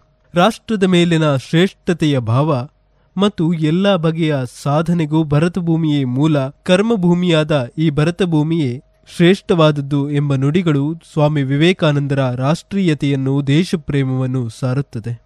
ನಮ್ಮ ದೇಶಕ್ಕೆ ಬೇಕಾಗಿರುವುದು ಕಬ್ಬಿಣದಂತಹ ಮಾಂಸಖಂಡಗಳು, ಉಕ್ಕಿನ ಅಂತಹ ನರಮಂಡಲಗಳು, ಅವುಗಳ ಅಂತರಾಳದಲ್ಲಿ ಸಿಡಿಲಂತಹ ಸಾಮಗ್ರಿಗಳಿಂದ ಮಾಡಿದ ಮಾನಸಿಕ ಶಕ್ತಿ, ಈ ವಾಕ್ಯಗಳು ಯುವ ಮನದಲ್ಲಿ ಮಿಂಚಿನ ಸಂಚಾರವನ್ನ ಮಾಡಿಸುತ್ತವೆ. ಧೀರರು ಮಾತ್ರ ಮಹತ್ಕಾರ್ಯಗಳನ್ನು ಮಾಡಬಲ್ಲರು ಎಂಬ ಈ ನಿಷ್ಠುರ ನುಡಿಗಳು ಅಜ್ಞಾನದ ನಿದ್ದೆಯಿಂದ ಜನತೆಯನ್ನ ಬಡಿದೆಬ್ಬಿಸುತ್ತದೆ ರಾಷ್ಟ್ರಹಿತಕ್ಕೆ ನೀವು ಏನಾದರೂ ಕೆಲಸ ಮಾಡಿ ಎಂದು ಪ್ರೇರೇಪಿಸಿದ ಆ ಅದ್ಭುತ ದೇಶಪ್ರೇಮಿಯ ಸ್ವಾಮಿ ವಿವೇಕಾನಂದರ ಆ ನುಡಿಗಳು ಎಲ್ಲರಿಗೂ ಪ್ರೇರಣದಾಯಕ ಮನುಷ್ಯ ಮಡಿಯುವುದೊಂದೇ ಬಾರಿ ಅಜ್ಞಾನ ಅಂಧಕಾರಗಳಿಂದ ತೊಳಲುವುದಕ್ಕಿಂತ ಮೃತ್ಯುವೇ ಲೇಸು, ಸೋಲನ್ನ ಒಪ್ಪಿಕೊಂಡು ಬಾಳುವುದಕ್ಕಿಂತ ಸಮರದಲ್ಲಿ ಮಡಿಯುವುದೇ ಲೇಸು ಎನ್ನುತ್ತಾರೆ ಸ್ವಾಮಿ ವಿವೇಕಾನಂದರು. ಇಲ್ಲಿ ಅವರ ರಾಷ್ಟ್ರ ನಿರ್ಮಾಣದ ಕನಸು, ಅದನ್ನು ಯುವಕರಲ್ಲಿ, ಸಾಧಕರಲ್ಲಿ ಕಂಡ ಮಹಾನ್ ಪುರುಷ ಸಿಂಹ ವಿವೇಕಾನಂದರು. ನನ್ನ ಶಿಷ್ಯರು ಹೇಡಿಗಳಾಗಬಾರದು ಎಂದು ಬಯಸಿದವರು ಅವರು. ಕೆಲವೇ ಕೆಲವು ಧೀರ ಶಿಷ್ಯರ ಮೂಲಕ ಭವ್ಯ ಭಾರತದ ಕನಸು ಕಂಡ ಮಹಾನ್ ವಿಚಾರಧಾರೆಯ ಸಂಗಮ ಸ್ವಾಮಿ ವಿವೇಕಾನಂದರು. ಅವರು ಪಡೆದ ಇನ್ನೊಂದು ಶಿಷ್ಯರ ಬಗ್ಗೆ ತಿಳಿಸಿದರೆ, ನಿಜಕ್ಕೂ ರಾಷ್ಟ್ರ ಕಟ್ಟುವ ಕನಸು ನನಸಾಗಲು ಅವರ ಮನ ಬಯಸಿದ ಪುರುಷ ಸಿಂಹರು ಯಾರು ಎಂಬುದು ತಿಳಿಯುತ್ತದೆ. ಒಮ್ಮೆ ಲಾಹೋರ್ ಯೂನಿವರ್ಸಿಟಿಯಲ್ಲಿ ಸ್ವಾಮಿ ವಿವೇಕಾನಂದರ ಉಪನ್ಯಾಸವಿತ್ತು. ಅಲ್ಲಿ ಬಹಳ ಮಂದಿ ಯೂನಿವರ್ಸಿಟಿಯ ದೊಡ್ಡ ದೊಡ್ಡ ವಿಜ್ಞಾನಿಗಳು, ಪ್ರೊಫೆಸರ್ಗಳು ಉಪಸ್ಥಿತರಿದ್ದರು. ಅಲ್ಲಿ ವಿದ್ವಾಂಸರೆನಿಸಿಕೊಂಡ ಜ್ಞಾನಿಯಾದ ಎಲ್ಲರ ಗೌರವಕ್ಕೆ ಪಾತ್ರರಾದ ಗಣಿತದ ಪ್ರೊಫೆಸರ್ ತೀರ್ಥಾರಾಮ್ ಗೋಸ್ವಾಮಿಯು ಆ ಕಾರ್ಯಕ್ರಮದಲ್ಲಿ ಉಪಸ್ಥಿತರಿದ್ದರು. ಉಪನ್ಯಾಸ ಮುಗಿದು ಸ್ವಾಮಿ ವಿವೇಕಾನಂದರು ವೇದಿಕೆಯಿಂದ ಕೆಳಗಿಳಿದು ಹೋಗುತ್ತಿದ್ದ ಆ ಸಂದರ್ಭ, ತೀರ್ಥಾರಾಮ್ ಗೋಸ್ವಾಮಿ ಅವರು ತಮ್ಮ ಪರಿಚಯ ಹೇಳಿಕೊಂಡು ಸ್ವಾಮಿ ವಿವೇಕಾನಂದರ ಬಳಿ ತೆರಳುತ್ತಾರೆ. ನಾನು ನಿಮ್ಮ ಜೊತೆ ಬರಲು ಇಚ್ಛಿಸಿದ್ದೇನೆ ಎಂದು ಒಂದೇ ಮಾತಿನಲ್ಲಿ ಹೇಳುತ್ತಾರೆ. ನನ್ನನ್ನ ನಿಮ್ಮ ಶಿಷ್ಯರಾಗಿ ಸ್ವೀಕರಿಸಿ ಎಂದು ಕೇಳಿಕೊಳ್ಳುತ್ತಾರೆ ಸ್ವಾಮಿ ವಿವೇಕಾನಂದರಲ್ಲಿ. ಹಣ, ಆಸ್ತಿ, ಗೌರವ, ವೃತ್ತಿ ಎಲ್ಲವೂ ಇದ್ದ ಗೋಸ್ವಾಮಿಯನ್ನು ಯಾವುದೋ ಒಂದು ಶಕ್ತಿ ವಿವೇಕಾನಂದರ ಶಿಷ್ಯರಾಗುವಂತೆ ಪ್ರೇರೇಪಿಸಿತ್ತು. ಅವರ ವಿಚಾರಧಾರೆ ಸರಳ ಜೀವನ ವಿವೇಕಾನಂದರ ಶಿಷ್ಯರಾಗುವಂತೆ ಅವರನ್ನ ಪ್ರೇರೇಪಿಸಿತ್ತು. ಪ್ರೊಫೆಸರ್ ಗೋಸ್ವಾಮಿ ಅವರಲ್ಲಿ ಆ ಆದರ್ಶವನ್ನ ಕಂಡಿದ್ದರು. ತೀರ್ಥಾರಾಮ್ ಗೋಸ್ವಾಮಿಯವರು ವಿವೇಕಾನಂದರ ಶಿಷ್ಯರಾದ ಬಳಿಕ ಸ್ವಾಮಿ ರಾಮತೀರ್ಥರೆಂದು ಮರುನಾಮಕರಣಗೊಂಡು ದೀಕ್ಷೆ ಪಡೆದು ಸ್ವಾಮಿ ವಿವೇಕಾನಂದರು ವಿದೇಶಕ್ಕೆ ತೆರಳಿದ ನಂತರ ಧರ್ಮ ಪ್ರಚಾರದಲ್ಲಿ ತೊಡಗಿದ್ದರು. ಇದು ಸ್ವಾಮಿ ವಿವೇಕಾನಂದರ ವಿಚಾರಧಾರೆಗೆ, ಅವರ ರಾಷ್ಟ್ರ ಕಟ್ಟುವ ಕನಸಿನ ಶಕ್ತಿಗೆ ಅದ್ಭುತ ಉದಾಹರಣೆ. ನಾವೆಲ್ಲರೂ ಹೆಚ್ಚಿನವರು ತಿಳಿದಂತೆ ಸ್ವಾಮಿ ವಿವೇಕಾನಂದರು ಚಿಕಾಗೋಕ್ಕೆ ಹೋಗಿದ್ದರು. ಸರ್ವಧರ್ಮ ಸಮ್ಮೇಳನದಲ್ಲಿ ಭಾಗವಹಿಸಿ ಖ್ಯಾತಿಗೊಂಡರು ಎಂದೆಲ್ಲ ಕೇಳುತ್ತೇವೆ. ಆದರೆ ಸರ್ವಧರ್ಮ ಸಮ್ಮೇಳನ ಇತ್ತೀಚಿನವರೆಗೂ ನಡೆಯುತ್ತಲೇ ಇದೆ. ಅದರಲ್ಲಿ ಅದೆಷ್ಟೋ ಮಂದಿ ಭಾಗಿಯಾಗುತ್ತಲೇ ಇದ್ದಾರೆ. ಇತ್ತೀಚೆಗೆ ಎರಡು ಸಾವಿರದ ಹದಿನೆಂಟರಲ್ಲಿ ನಡೆದ ಸರ್ವಧರ್ಮ ಸಮ್ಮೇಳನದಲ್ಲಿ ನಮ್ಮ ದೇಶದಿಂದ ಭಾಗವಹಿಸಿದ್ದವರು ಇದ್ದರು. ಅದು ಟೊರೊಂಟೊದಲ್ಲಿ ನಡೆದಿತ್ತು. ಆ ವಿಶ್ವಧರ್ಮ ಸಮ್ಮೇಳನದಲ್ಲಿ ನಮ್ಮ ದೇಶದ ಆರ್ಟ್ ಆಫ್ ಲಿವಿಂಗ್ನ ಗುರೂಜಿಯಾದ ಶ್ರೀ ರವಿಶಂಕರ್ ಗುರೂಜಿಯವರು ಭಾಗವಹಿಸಿದ್ರು. ಆದರೆ ಸ್ವಾಮಿ ವಿವೇಕಾನಂದರು ಭಾಗವಹಿಸಿದ ಅಂದಿನ ಚಿಕಾಗೋದ ಸರ್ವಧರ್ಮ ಸಮ್ಮೇಳನವೇ ನಮ್ಮ ಮನಸ್ಸಲ್ಲಿ ಅಷ್ಟೊಂದು ಅಚ್ಚೊತ್ತಿರಲು ಕಾರಣವೇನು? ಅವರ ವಿಚಾರವಾದ, ಅವರ ರಾಷ್ಟ್ರೀಯತೆ, ಅವರ ದೇಶ ಪ್ರೇಮ ಅವರ ಮನುಕುಲದ ಮೇಲಿನ ಕಾಳಜಿ, ಇದೇ ಒಂದು ವಿಶೇಷ ಶಕ್ತಿಯಾಗಿ ಎಲ್ಲರ ಮನಸ್ಸನ್ನು ಆವರಿಸಿದ್ದೆ. ಸ್ವಾಮಿ ವಿವೇಕಾನಂದರ ಪ್ರಕಾರ ಧರ್ಮವೀರರು, ರಣವೀರರು, ಕಾವ್ಯವೀರರನ್ನ ಎಲ್ಲರೂ ಹೊಗಳುವವರೇ. ಅವರನ್ನ ಎಲ್ಲರೂ ಪೂಜಿಸುವವರೇ. ಆದರೆ ಸ್ವಾಮಿ ವಿವೇಕಾನಂದರು ರಾಷ್ಟ್ರವನ್ನ ಯಾವ ರೀತಿ ಕಂಡರು ಅಂತ ಹೇಳಿದ್ರೆ ಶ್ರಮಜೀವಿಗಳ ಬೆವರಲ್ಲಿ, ಅವರ ಹಿತದಲ್ಲಿ ರಾಷ್ಟ್ರದ ಅಭಿವೃದ್ಧಿ ಅಡಗಿದೆ ಅಂತ ಅವರು ನಂಬಿದ್ರು. ಹಿಂದುಳಿದ ಕೂಲಿಕಾರರನ್ನ ಯಾರೂ ಲಕ್ಷಿಸುವವರಿಲ್ಲ ಸಹಾನುಭೂತಿ ತೋರುವವರಿಲ್ಲ ಎಂದು ಮರುಗಿದ ಜೀವ ಸ್ವಾಮಿ ವಿವೇಕಾನಂದರದ್ದು. ದೀನದಲಿತರು ಬಡವರ್ಗದವರು ಕೂಲಿಗಳಿಂದ ರಾಷ್ಟ್ರ ನಿರ್ಮಾಣದ ಕನಸು ಸಾಕಾರವಾಗುವುದು ಅಂತ ನಂಬಿದ ವಿಚಾರವಾದಿ ಸ್ವಾಮಿ ವಿವೇಕಾನಂದರು. ಅಸಾಧ್ಯ ಸಹಿಷ್ಣುತೆ, ಪರಮ ಪ್ರೇಮ, ಕರ್ಮನಿಷ್ಠೆ ವ್ಯಕ್ತಪಡಿಸ್ತಾ ಹಗಲು ರಾತ್ರಿ ಅನ್ನದೆ ಗೊಣಗಾಡದೆ ದುಡಿಯುವ ಶ್ರಮಜೀವಿಗಳಲ್ಲಿ ವೀರತ್ವ ಇಲ್ಲವೇ ಎಂದು ಪ್ರಶ್ನಿಸಿದ ಕರುಣಾಮಯಿ ಸ್ವಾಮಿ ವಿವೇಕಾನಂದರು. ದುಃಖ ಕಷ್ಟಗಳನ್ನ ಕಂಡ ಬಡವರು ಶ್ರಮಜೀವಿಗಳು ಅಮಿತ ಶಕ್ತಿಶಾಲಿಗಳಾಗಿದ್ದಾರೆ. ಅಂತವರು ಬೊಗಸೆ ಗಂಜಿಯನ್ನು ಕುಡಿದು ಜೀವಿಸ್ತಾ ಇದ್ದಾರೆ. ಅವರು ಲೋಕವನ್ನೇ ಅಲಗಿಸಲು ಸಮರ್ಥರಾಗಿದ್ದಾರೆ. ಇನ್ನೊಂದು ಮುಷ್ಟಿ ಅವರಿಗೆ ಅನ್ನವನ್ನ ನೀಡಿ ಎಂದು ಬೇಡಿಕೊಂಡ ವಿಚಾರವಾದಿ ಕರುಣಾಮಯಿ ಸ್ವಾಮಿ ವಿವೇಕಾನಂದರು. ಹೀಗೆ ಸ್ವಾಮಿ ವಿವೇಕಾನಂದರ ವಿಚಾರವಾದ ವಿಶಾಲವಾದದ್ದು ಮತ್ತು ರಾಷ್ಟ್ರ ಪ್ರೇಮ ಯಾರಿಗೂ ಬನ್ನಿಸಲು ಅಸಾಧ್ಯವಾದದ್ದು. ಅವರು ಮಹಿಳೆಯರನ್ನ ಯಾವ ರೀತಿ ಕಾಣ್ತಾ ಇದ್ರು ಅಂತ ಹೇಳಿದ್ರೆ, ಅದರಿಂದ ನಮ್ಮ ಭಾರತೀಯ ಸಂಸ್ಕೃತಿ ಎಂತಹದ್ದು ಅಂತ ಅರಿಯೋದಕ್ಕೆ ಸಾಧ್ಯವಾಗ್ತದೆ. ಸ್ವಾಮಿ ವಿವೇಕಾನಂದರ ವಿಚಾರವಾದ ಹಾಗೂ ರಾಷ್ಟ್ರೀಯತೆ ಮತ್ತಷ್ಟು ಪ್ರಬಲತೆಯನ್ನ ಮೀರಿತ್ತು. ಅದು ನಿರ್ದಿಷ್ಟ ವಲಯವನ್ನ ಮೀರಿದ ರೀತಿಯಲ್ಲಿ ಬೆಳೆದಿತ್ತು. ಅದಕ್ಕೆ ಇಂತಿಷ್ಟೇ ಎಂಬ ಮಿತಿ ಇರಲಿಲ್ಲ. ಸ್ವಾಮಿ ವಿವೇಕಾನಂದರು ಮಾತನ್ನು ಮೀರಿ ವ್ಯವಹರಿಸುತ್ತಿದ್ದ ತೇಜೋಮಯರು.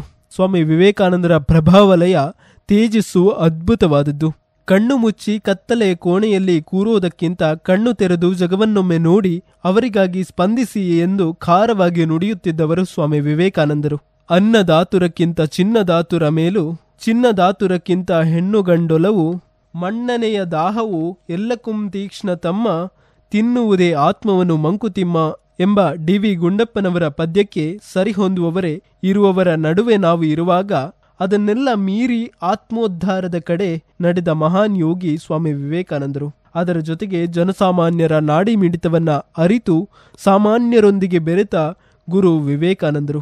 ಸ್ವಾಮಿ ವಿವೇಕಾನಂದರ ದೇಶಪ್ರೇಮ, ವಿಚಾರಗಳು, ರಾಷ್ಟ್ರೀಯತೆಗಳು ಜಗತ್ತು ಕಂಡ ಅದ್ಭುತ ವ್ಯಕ್ತಿಗಳಲ್ಲಿ ಮೇರು ಸದೃಶವಾದದ್ದು. ಭಗವದ್ಗೀತೆಯ ಸಾರ ಹೇಳುವಂತೆ, ಆಗುವುದಿಲ್ಲ ಒಳ್ಳೆಯದಕ್ಕೆ ಆಗಲಿರುವುದು ಒಳ್ಳೆಯದೇ, ಆಗುತ್ತಲಿರುವುದು ಒಳ್ಳೆಯದೇ ರೋಧಿಸಲು ನೀನೇನು ಕಳೆದುಕೊಂಡಿರುವೆ? ಕಳೆದುಕೊಳ್ಳಲು ನೀನು ಸೃಷ್ಟಿಸಿರುವುದಾದರೂ ಏನನ್ನ? ಏನನ್ನೇ ಪಡೆದಿದ್ದರೂ ಅದನ್ನು ಇಲ್ಲಿಂದಲೇ ಪಡೆದಿರುವೆ. ಏನನ್ನೇ ನೀಡಿದ್ದರೂ ಅದನ್ನು ಇಲ್ಲಿಂದಲೇ ನೀಡಿರುವೆ. ನಿನ್ನೆ ಯಾರದ್ದು ಅದುದು ಇಂದು ನಿನ್ನದಾಗಿದೆ. ನಾಳೆ ಇನ್ನಾರದ್ದು ಆಗಲಿದೆ. ಎಂಬಂತೆ ಪರಿವರ್ತನೆಗೆ ಪರಿವರ್ತಿಸಲು ಬಂದ ಧರ್ಮ ಸತ್ಯದ ಕಡೆಗೆ ಜನರನ್ನ ಪರಿವರ್ತಿಸಲು ಬಂದ ದೇವದೂತ ಸ್ವಾಮಿ ವಿವೇಕಾನಂದರು. ಅವರ ಚಿಂತನೆ, ವಿಚಾರವಾದ ರಾಷ್ಟ್ರೀಯತೆ ಭರತ ಕಂಡ ಇರುವ ತನಕ ಚಿರಕಾಲ ಶಾಶ್ವತವಾದದ್ದು ಮತ್ತು ಪ್ರೇರಣಾದಾಯಕವಾದದ್ದು. ಇವರ ತತ್ವ ವಿಚಾರ ರಾಷ್ಟ್ರೀಯತೆಯನ್ನು ಅರಿಯೋಣ, ಅರಿತು ಬಾಳೋಣ. ಅರಿವೇ ಗುರು, ಗುರುವೇ ದೇವರು.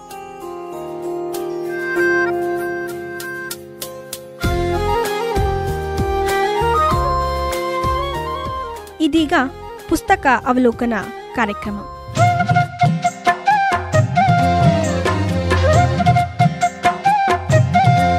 ಎಲ್ಲರಿಗೂ ನಮಸ್ಕಾರ. ನಾನು ವಿಧಾತ್ರಿ ಭಟ್. ಇಂದಿನ ಪುಸ್ತಕ ಅವಲೋಕನ ಕಾರ್ಯಕ್ರಮದಲ್ಲಿ ನಾವು ನಿಮಗೆ ಪರಿಚಯಿಸುತ್ತಿರುವ ಪುಸ್ತಕ ಕನ್ನಡದ ಕಥೆಗಾರರಾದ ಎಸ್ ಎನ್ ಸೇತುರಾಮ್ ಅವರ ನಾವಲ್ಲ ಕಥಾ ಸಂಕಲನ.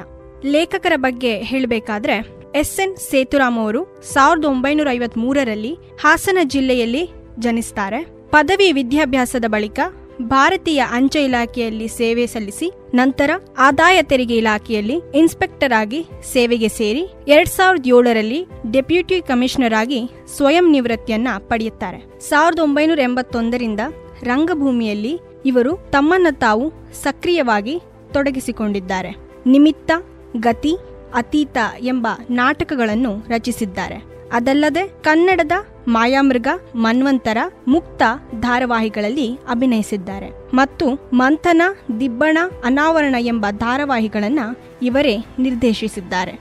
ನಾವಲ್ಲ ಸೇತುರಾಮ್ ಅವರ ಮೊದಲ ಪುಸ್ತಕ. ಇದು ಒಂದು ಕಥಾ ಸಂಕಲನ. ಈ ಪುಸ್ತಕ ಆರು ಕತೆಗಳನ್ನ ಒಳಗೊಂಡಿದೆ. ಕತೆಗಳೆಂದರೆ ಮೌನಿ, ಕಾತ್ಯಾಯಿನಿ, ಮೋಕ್ಷ, ಸಂಭವಾಮಿ, ನಾವಲ್ಲ ಮತ್ತು ಸ್ಮಾರಕ.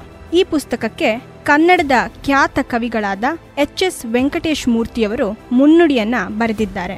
ಮುನ್ನುಡಿಯಲ್ಲಿ ಅವರು ಬರೆಯುತ್ತಾರೆ, ನಿಶ್ಚಿತವಾದ ಕತ್ತಿ ಅಲುಗಿನಂತಹ ಭಾಷೆಯೇ ಅವರ ಅಪೂರ್ವ ಶಕ್ತಿ ಎಂದು. ಹೌದು, ಈ ಪುಸ್ತಕದ ಒಂದೊಂದು ಕಥೆಯನ್ನು ಓದುತ್ತಾ ಹೋದಾಗ ಇದು ನಿಜ ಅನಿಸುತ್ತದೆ. ಇನ್ನು ಇದರಲ್ಲಿನ ಆರು ಕಥೆಗಳು ಸಾಮಾಜಿಕ, ಕೌಟುಂಬಿಕ ಹಾಗೂ ಧಾರ್ಮಿಕ ವ್ಯವಸ್ಥೆಗಳನ್ನು ಬಿಂಬಿಸುತ್ತದೆ. ಈ ಕಥೆಯಲ್ಲಿ ಮೌನಿಯ ಮಂದಾಕಿನಿ ಉದರ ಸಂಕಟವನ್ನ ನೀಡ್ತಾಳೆ. ಕಾತ್ಯಾಯಿನಿಯ ಕಷ್ಟ ಬೇಸರ ಮೂಡಿಸುತ್ತದೆ. ಮೋಕ್ಷ ಪ್ರಶ್ನೆಯಾಗಿ ಬಿಡುತ್ತದೆ. ಸಂಭವಾಮಿ ಮತ್ತು ನಾವಲ್ಲ ಪ್ರಸ್ತುತ ಸಮಾಜವನ್ನ ಕಣ್ಣೆದುರು ತರುತ್ತದೆ. ಸ್ಮಾರಕ ಆಧುನಿಕ ಸಮಾಜದಲ್ಲಿರುವ ತಾಯಿ ಮಗಳ ಸಂಬಂಧವನ್ನ ಬಿಂಬಿಸುತ್ತದೆ. ಹೌದು, ಎಸ್. ಎನ್. ಸೇತುರಾಮ್ ಅವರ ನಾವಲ್ಲ ಕಥಾ ಸಂಕಲನವನ್ನು ಓದಿದಾಗ ಹೀಗೆ ಅನಿಸುತ್ತದೆ. ಇನ್ನು ಈ ಪುಸ್ತಕದಲ್ಲಿರುವ ಒಂದೊಂದು ಕಥೆಯ ಬಗ್ಗೆ ಹೇಳಬೇಕಾದ್ರೆ ಮೌನಿ ಎಂಬ ಕಥೆಯಲ್ಲಿ ಮಂದಾಕಿನಿ ಪ್ರಮುಖ ಪಾತ್ರ. ಮೌನಿಯ ಮಂದಾಕಿನಿ ತೀರ ಕಾಡಿ ಬಿಡ್ತಾಳೆ. ಕಥೆಯ ಪ್ರಾರಂಭದಲ್ಲಿ ತುಂಬು ಬಸುರಿ ಮಂದಾಕಿನಿ. ರಾತ್ರಿ ಕನಸಿನಲ್ಲಿ ತನ್ನ ಹುಟ್ಟುವ ಮಗುವಿನ ಬಗ್ಗೆ ಕನಸನ್ನ ಕಾಣ್ತಾ ಇರ್ತಾಳೆ. ಆದರೆ ಅದೇ ಸಮಯಕ್ಕೆ ರಕ್ತಸ್ರಾವವಾಗಿ ಬಿಡುತ್ತದೆ. ಆಸ್ಪತ್ರೆಗೆ ಕೊಂಡೊಯ್ಯುತ್ತಾರೆ. ಆಸ್ಪತ್ರೆಯಲ್ಲಿ ಡಾಕ್ಟರ್ನ ಬಳಿ ಮಂಪರಿನಲ್ಲಿ ಅವಳು ಹೇಳುವ ಮಾತುಗಳು ಕರುಳನ್ನ ನರಳಾಡಿಸುತ್ತದೆ. ಇದು ಬೇಕು, ಕಿತ್ಕೋಬೇಡಿ ಹಾಗೆಯೇ ಮಂಪರಿನ ನಿದ್ರೆಗೆ ಜಾರುತ್ತಾ ಅವಳು ಹೇಳ್ತಾಳೆ, ಇದು ಬೇಕು. ಹೊರಗೆ ಗಂಡ ಕಾಯ್ತಾ ಇದ್ದಾನೆ. ಇದು ಗಂಡು ಮಗು. ಅದು ಗೊತ್ತು. ಅವನಿಗೆ ಇದು ಬೇಕು. ನಾನಲ್ಲ, ಇದು ಬೇಕು. ಕೊಟ್ಟು ಬಿಡಿ ಮಂದಾಕಿಣಿಯ ಈ ಮಾತುಗಳು ಆಕೆಯ ತಾಯ್ತನದ ಸಂಭ್ರಮದಲ್ಲೂ ಕೇವಲ ಸಂತ್ರಸ್ತ ಹೆಣ್ಣಿನ ಧ್ವನಿಯನ್ನ ಮೂಡಿಸುತ್ತದೆ. ತಾನು ಸತ್ತರೂ ಪರವಾಗಿಲ್ಲ. ತನ್ನ ಮಗುವನ್ನ ಉಳಿಸಿ ಎನ್ನುವ ತಾಯಿ ಹೃದಯ. ಇಲ್ಲಿ ಮಂದಾಕಿನಿಯು ಮಂಪರಿನ ನಿದ್ರೆಗೆ ಜಾರಿ ಹಾಗೂ ಅದರಿಂದ ಎದ್ದು ಕೂರುವ ಸನ್ನಿವೇಶವನ್ನು ಚೆನ್ನಾಗಿ ವಿವರಿಸಿದ್ದಾರೆ ಲೇಖಕರು. ಲೇಖಕರು ಸ್ವತಃ ಅನುಭವಿಸಿ ಬರೆದಂತಿದೆ. ರಕ್ತಸ್ರಾವವಾಗಿತ್ತು. ಮಗು ಉಳಿಲಿಲ್ಲ. ಮಂದಾಕಿನಿ ಉಳಿದಿದ್ದೇ ಪುಣ್ಯ. ಇದಾದ ಮೇಲಿನ ಮಂದಾಕಿನಿಯ ಪರಿಸ್ಥಿತಿ ತೀರ ಕೆಟ್ಟದ್ದು ಅನಿಸುತ್ತದೆ. ದುಃಖದಿಂದ ತುಂಬಿದ್ದ ಆಕೆಗೆ ಅಮ್ಮ, ಅತ್ತೆ, ಮಾವ, ತಂದೆ ಯಾರೂ ಸಂತೈಸಲ್ಲ. ಗಂಡ ಅವಳ ಮುಖವನ್ನು ನೋಡಲ್ಲ. ಮಗುವನ್ನು ಕಿತ್ತುಕೊಂಡು ಬಿಟ್ಲು ಅನ್ನೋ ಭಾವ. ಹೀಗೆ ಓದುತ್ತಾ ಓದುತ್ತಾ ಅವಳ ಪರಿಸ್ಥಿತಿ ಒಂದು ಕ್ಷಣಕ್ಕೆ ಓದುಗರನ್ನ ಮೌನವಾಗಿಸಿದರೆ ಸಂದೇಹವಿಲ್ಲ. ಕೊನೆಯಲ್ಲಿ ಮಂದಾಕಿನಿ ಪುಟಿದೇಳುತ್ತಾಳೆ. ತನ್ನನ್ನ ತಾನು ಪುರುಷ ಸಮಾಜದ ಎದುರು ಸ್ಥಾಪಿಸಿಕೊಳ್ತಾಳೆ. ಒಂದು ಹೆಣ್ಣು ತನ್ನ ಬದುಕಿನಲ್ಲಿ ಅವಳ ಸ್ಥಾನವನ್ನು ರೂಪಿಸಿಕೊಳ್ಳಬೇಕೆಂಬ ಆಶಯ ಹೊಂದಿವೆ ಈ ಕತೆ. ಮೌನಿ ಎಲ್ಲರನ್ನ ಕಾಡಿಬಿಡುತ್ತೆ. ಇನ್ನು ಕಾತ್ಯಾಯಿನಿ. ಈ ಕಥಾ ಸಂಕಲನದಲ್ಲಿರುವ ಇನ್ನೊಂದು ಪ್ರಮುಖ ಕತೆ. ಕಾತ್ಯಾಯಿನಿ ಸ್ತ್ರೀ ಪ್ರಧಾನ ಕತೆ. ಬಡ ಕುಟುಂಬದ ಹೆಣ್ಣು, ಸರಿಯಿಲ್ಲದ ತಂದೆ. ಪಕ್ಕದ ಮನೆಯ ಶ್ರೀಮಂತ ಹುಡುಗನ ಜೊತೆ ಆತ್ಮೀಯವಾದ ಸ್ನೇಹ. ಯೌವನದಲ್ಲಿ ಇಬ್ಬರಿಗೂ ಒಬ್ಬರ ಮೇಲೆ ಒಬ್ಬರಿಗೆ ಪ್ರೀತಿ ಇತ್ತು. ಆದರೆ ಇಬ್ಬರಿಗೂ ಹೇಳಿಕೊಳ್ಳಲು ಆಗಲಿಲ್ಲ. ಅವನು ವಿದ್ಯಾಭ್ಯಾಸಕ್ಕೆ ಊರು ಬಿಡ್ತಾನೆ. ಇವಳಿಗೆ ಮದುವೆ ಆಗುತ್ತೆ. ಗಂಡ ಸರ್ಕಾರಿ ನೌಕರ, ಲಂಚ ತಗೋತಾನೆ. ಮಗು ಆಗುತ್ತೆ, ಆದರೆ ಆರೋಗ್ಯ ಸರಿ ಇರಲ್ಲ. ಗಂಡ ಸಲಿಂಗಕಾಮಿಯಾಗಿದ್ದ. ಭಾವನೆಗಳಲ್ಲಿ ಮುಳುಗಿಕೊಂಡು ಜೀವನದ ಸತ್ಯ ಕಠೋರತೆಗೆ ಹೇಗೆ ತನ್ನನ್ನು ತಾನು ಕಾತ್ಯಾಯಿನಿ ತೆರೆದುಕೊಂಡು ಜೀವನವನ್ನು ಎದುರಿಸ್ತಾಳೆ ಎನ್ನುವುದೇ ಈ ಕತೆ. ಗಂಡ ಹೇಗೆಂದು ತಿಳಿದಿದ್ರೂ ಅಂತಹ ಅಯೋಗ್ಯನನ್ನು ರಕ್ಷಿಸುವುದು ಮತ್ತು ಅವಳು ಪಡುವ ಪ್ರಯತ್ನ, ಕಷ್ಟಗಳು ಇವಳಿಗೆ ಅನಿವಾರ್ಯ ಅಗತ್ಯವೇ ಎಂಬ ಪ್ರಶ್ನೆ ಮೂಡಿಸುತ್ತದೆ. ಇದರಲ್ಲಿ ಬರುವ ಇನ್ನೊಂದು ಕತೆ ಸ್ಮಾರಕ. ಇದು ಸಹ ಹೆಣ್ಣಿನ ಬಗೆಗಿನ ಕಥೆಯೇ ಅಮ್ಮ ಮಗಳ ಪಾತ್ರ ಇಲ್ಲಿ ಮುಖ್ಯವಾದದ್ದು. ಮುನ್ನುಡಿಯಲ್ಲಿ ಎಚ್ ಎಸ್ ವೆಂಕಟೇಶ್ ಮೂರ್ತಿಯವರು ಬರೀತಾರೆ. ಅಮ್ಮ ಮಗಳು ಧ್ರುವಾಂತರಗಳಲ್ಲಿ ಇದ್ದಾರೆ ಅಂತ. ಎಲ್ಲೋ ಒಂದು ಕಡೆ ಹೌದು ಅನಿಸುತ್ತದೆ. ಗಂಡ ಎಷ್ಟೇ ಕೆಟ್ಟವನಾಗಿದ್ರೂ ಬೇಜವಾಬ್ದಾರಿಯ ಮನುಷ್ಯನಾಗಿದ್ರೂ, ಮಕ್ಕಳಿಗೆ ಅವನನ್ನ ಒಳ್ಳೆಯ ತಂದೆ ಎಂದು ತೋರಿಸುವ ತಾಯಿಯ ಪಾತ್ರ ಆಶ್ಚರ್ಯವನ್ನ ಉಂಟು ಮಾಡುತ್ತದೆ ದೂರದಲ್ಲಿರುವ ಮಗಳಿಗೆ ತಾಯಿ ಏನೆಂಬುದೇ ಗೊತ್ತಿರೋದಿಲ್ಲ. ಇಲ್ಲಿ ತಾಯಿ ಇದ್ದು ಇಲ್ಲದಂತೆ ಕಾಣಿಸುತ್ತಾಳೆ. ಕೊನೆಗೂ ಮಗಳಿಗೆ ಏನೂ ಇಲ್ಲದ ತಂದೆಯೇ ಆದರ್ಶನಾಗುತ್ತಾನೆ ಹೊರತು ಹೆತ್ತ ತಾಯಿಯಲ್ಲ. ಈ ಮೂರು ಕಥೆಗಳಾದ ಮೌನಿ, ಕಾತ್ಯಾಯಿನಿ ಮತ್ತು ಸ್ಮಾರಕ ಓದಿದಾಗ ಲೇಖಕರಿಗೆ ಹೆಣ್ಣಿನ ಮೇಲಿರುವ ಗೌರವ ಎದ್ದು ಕಾಣಿಸುತ್ತದೆ ಇನ್ನು ಮುಂದಿನ ಕತೆ ಮೋಕ್ಷ. ಬಹುಶಃ ಈಗಿನ ಧಾರ್ಮಿಕ ಸಮಾಜದ ಕನ್ನಡಿ ಈ ಕತೆ ಅಂತ ಹೇಳ್ಬೋದು. ಒಂದು ಮಠ. ಪ್ರಾಮಾಣಿಕ ಮಠಾಧೀಶ. ಮಠದ ಕಪ್ಪು ಮುಖ ತಿಳಿದಿದ್ದರೂ ಅದರ ಕಾವಲಿನಂತಿರುವ ಮಠಾಧೀಶನ ಮನಸ್ಸಿನ ತೊಳಲಾಟ, ಕೆಟ್ಟವರನ್ನ ಓಡಿಸಲೇಬೇಕೆಂಬ ಹಠ. ಕೊನೆಗೂ ಆಗದೆ ಆತ್ಮಹತ್ಯೆಗೆ ಗುರಿಯಾಗಿ ಮೋಕ್ಷ ಪಡೆಯುತ್ತಾನೆ. ಈ ಕಥೆಯಲ್ಲಿ ಬರುವ ಒಂದು ಮಾತು, ಕದ್ದದ್ದು, ಬಚ್ಚಿಟ್ಟದ್ದು, ಕಾಯೋದಕ್ಕೊಂದು ಕಾವಿ. ಪ್ರಸ್ತುತತೆಯಲ್ಲಿ ತಲೆ ಎತ್ತುತ್ತಿರುವ ಮಠಗಳ ಬಗ್ಗೆ ಓದುಗರನ್ನ ಯೋಚಿಸುವಂತೆ ಮಾಡುತ್ತದೆ. ಹಾಗೆ ಕೊನೆಯಲ್ಲಿ ಮೋಕ್ಷ ವ್ಯಂಗ್ಯವಾಗಿ ಬಿಡುತ್ತದೆ. ನಿಜವಾಗಿಯೂ ಮೋಕ್ಷ ಎಂದರೇನು ಎನ್ನುವುದು ಪ್ರಶ್ನೆಯಾಗಿ ಬಿಡುತ್ತದೆ. ಇನ್ನು ಸಂಭವಾಮಿ ಹಾಗೂ ನಾವಲ್ಲ. ಸಮಾಜವು ತನ್ನ ತನವನ್ನು ಕಳೆದುಕೊಂಡಾಗ ಹೇಗಿರುತ್ತದೆ ಎನ್ನುವುದನ್ನ ಈ ಕತೆ ಬಿಂಬಿಸುತ್ತದೆ. ಇನ್ನೊಬ್ಬರಿಂದ ದೋಚಿ, ಶ್ರೀಮಂತನಾದ ಸಂಭವಾಮಿಯ ಮೂರ್ತಿ. ಕೊನೆಗೆ ತನ್ನ ಆಸ್ತಿಯನ್ನ ಹೆಣ್ಣು ಮಕ್ಕಳಿಗೆ ಹಾಗೂ ಮೊಮ್ಮಗನಿಗೆ ಬರೆದು ಮಗನಿಗೆ ಒಂದು ಪೈಸೆಯೂ ನೀಡದೆ ಸಾಯುತ್ತಾನೆ. ಇಲ್ಲಿ ಸತ್ತು ಮೇಲೆ ಹೋದಾಗ ನಡೆಯುವ ಸಂಭಾಷಣೆಯ ಚಿತ್ರಣ ಬಹಳ ಚೆನ್ನಾಗಿದೆ. ಇನ್ನು ನಾವಲ್ಲ. ಈ ಕಥಾ ಸಂಕಲನದ ಕೊನೆಯ ಕತೆ. ಒಂದು ಹೋಟೆಲಿನ ಮೇಲೆ ಆತಂಕವಾದಿಗಳು ಆಕ್ರಮಿಸಿ ಜನರನ್ನ ಕೊಂದಿರುವ ವಿಷಯದ ಕುರಿತು ಬೇರೆ ಬೇರೆ ಇಲಾಖೆಗಳ ನಡುವಿನ ಚರ್ಚೆ. ಎಲ್ಲರೂ ಎಲ್ಲಾ ಕಡೆಯೂ ದೋಷವನ್ನೇ ಹುಡುಕುತ್ತಾರೆ. ಎಲ್ಲರೂ ಕೂತು ಹಾಗೆ ಮಾಡಬಹುದಿತ್ತು, ಹೀಗೆ ಮಾಡಬಹುದಿತ್ತು ಎಂದು ಚರ್ಚಿಸುವವರೇ. ಇವರಲ್ಲಿ ಒಬ್ಬರು ತನ್ನವರನ್ನ ಕಳೆದುಕೊಂಡಾಗ, ಸದ್ಯ ನಮ್ಮವರಲ್ಲ ಎನ್ನುವ ಮಾನವೀಯತೆಯೇ ಇಲ್ಲದಿರುವ ಜಾತಿಯವರು. ಹೀಗೆ ಆರು ಕಥೆಗಳು ಒಂದೊಂದು ಸನ್ನಿವೇಶ, ಘಟನೆ, ಸತ್ಯವನ್ನ ಬಿಚ್ಚಿಡುತ್ತಾ ಹೋಗುತ್ತವೆ. ಲೇಖಕರ ಬರವಣಿಗೆ ತುಂಬ ಹಿಡಿಸುತ್ತದೆ. ಸಂಭಾಷಣೆಗಳು ಚುಟುಕಾಗಿದ್ದರೂ ಬಹಳ ಹರಿತವಾಗಿವೆ. ತಮ್ಮ ವಿಶಿಷ್ಟವಾದ ಬರವಣಿಗೆ ಶೈಲಿ ಸಂಭಾಷಣೆಯ ಮೂಲಕ ಪ್ರಸ್ತುತ ಸಂಗತಿಗಳನ್ನು, ಕಠೋರವಾದ ಸತ್ಯವನ್ನ ಕಥೆಗಳ ರೂಪದಲ್ಲಿ, ಪಾತ್ರಗಳ ರೂಪದಲ್ಲಿ ನಿರೂಪಿಸುವಲ್ಲಿ ಲೇಖಕರು ಯಶಸ್ವಿಯಾಗಿದ್ದಾರೆ. ಕೊನೆಯದಾಗಿ ಹೇಳಬೇಕಾದರೆ ನಾವಲ್ಲ ಕಥಾ ಸಂಕಲನ ಸಾಹಿತ್ಯದಲ್ಲಿ ಆಸಕ್ತಿ ಇರುವವರಿಗೆ ಒಳ್ಳೆಯ ರುಚಿಯನ್ನು ನೀಡುವ ಪುಸ್ತಕ. ಹಾಗಾಗಿ ನಾವಲ್ಲ ಕೇವಲ ನಾವಲ್ಲ, ಎಲ್ಲರೂ ಓದಬೇಕಾದ್ದು.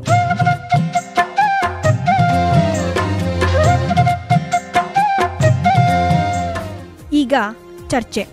ಮಾನಸಿಕ ನೆಮ್ಮದಿಯ ಕುರಿತು ಚರ್ಚೆಯನ್ನ ಕೇಳೋಣ.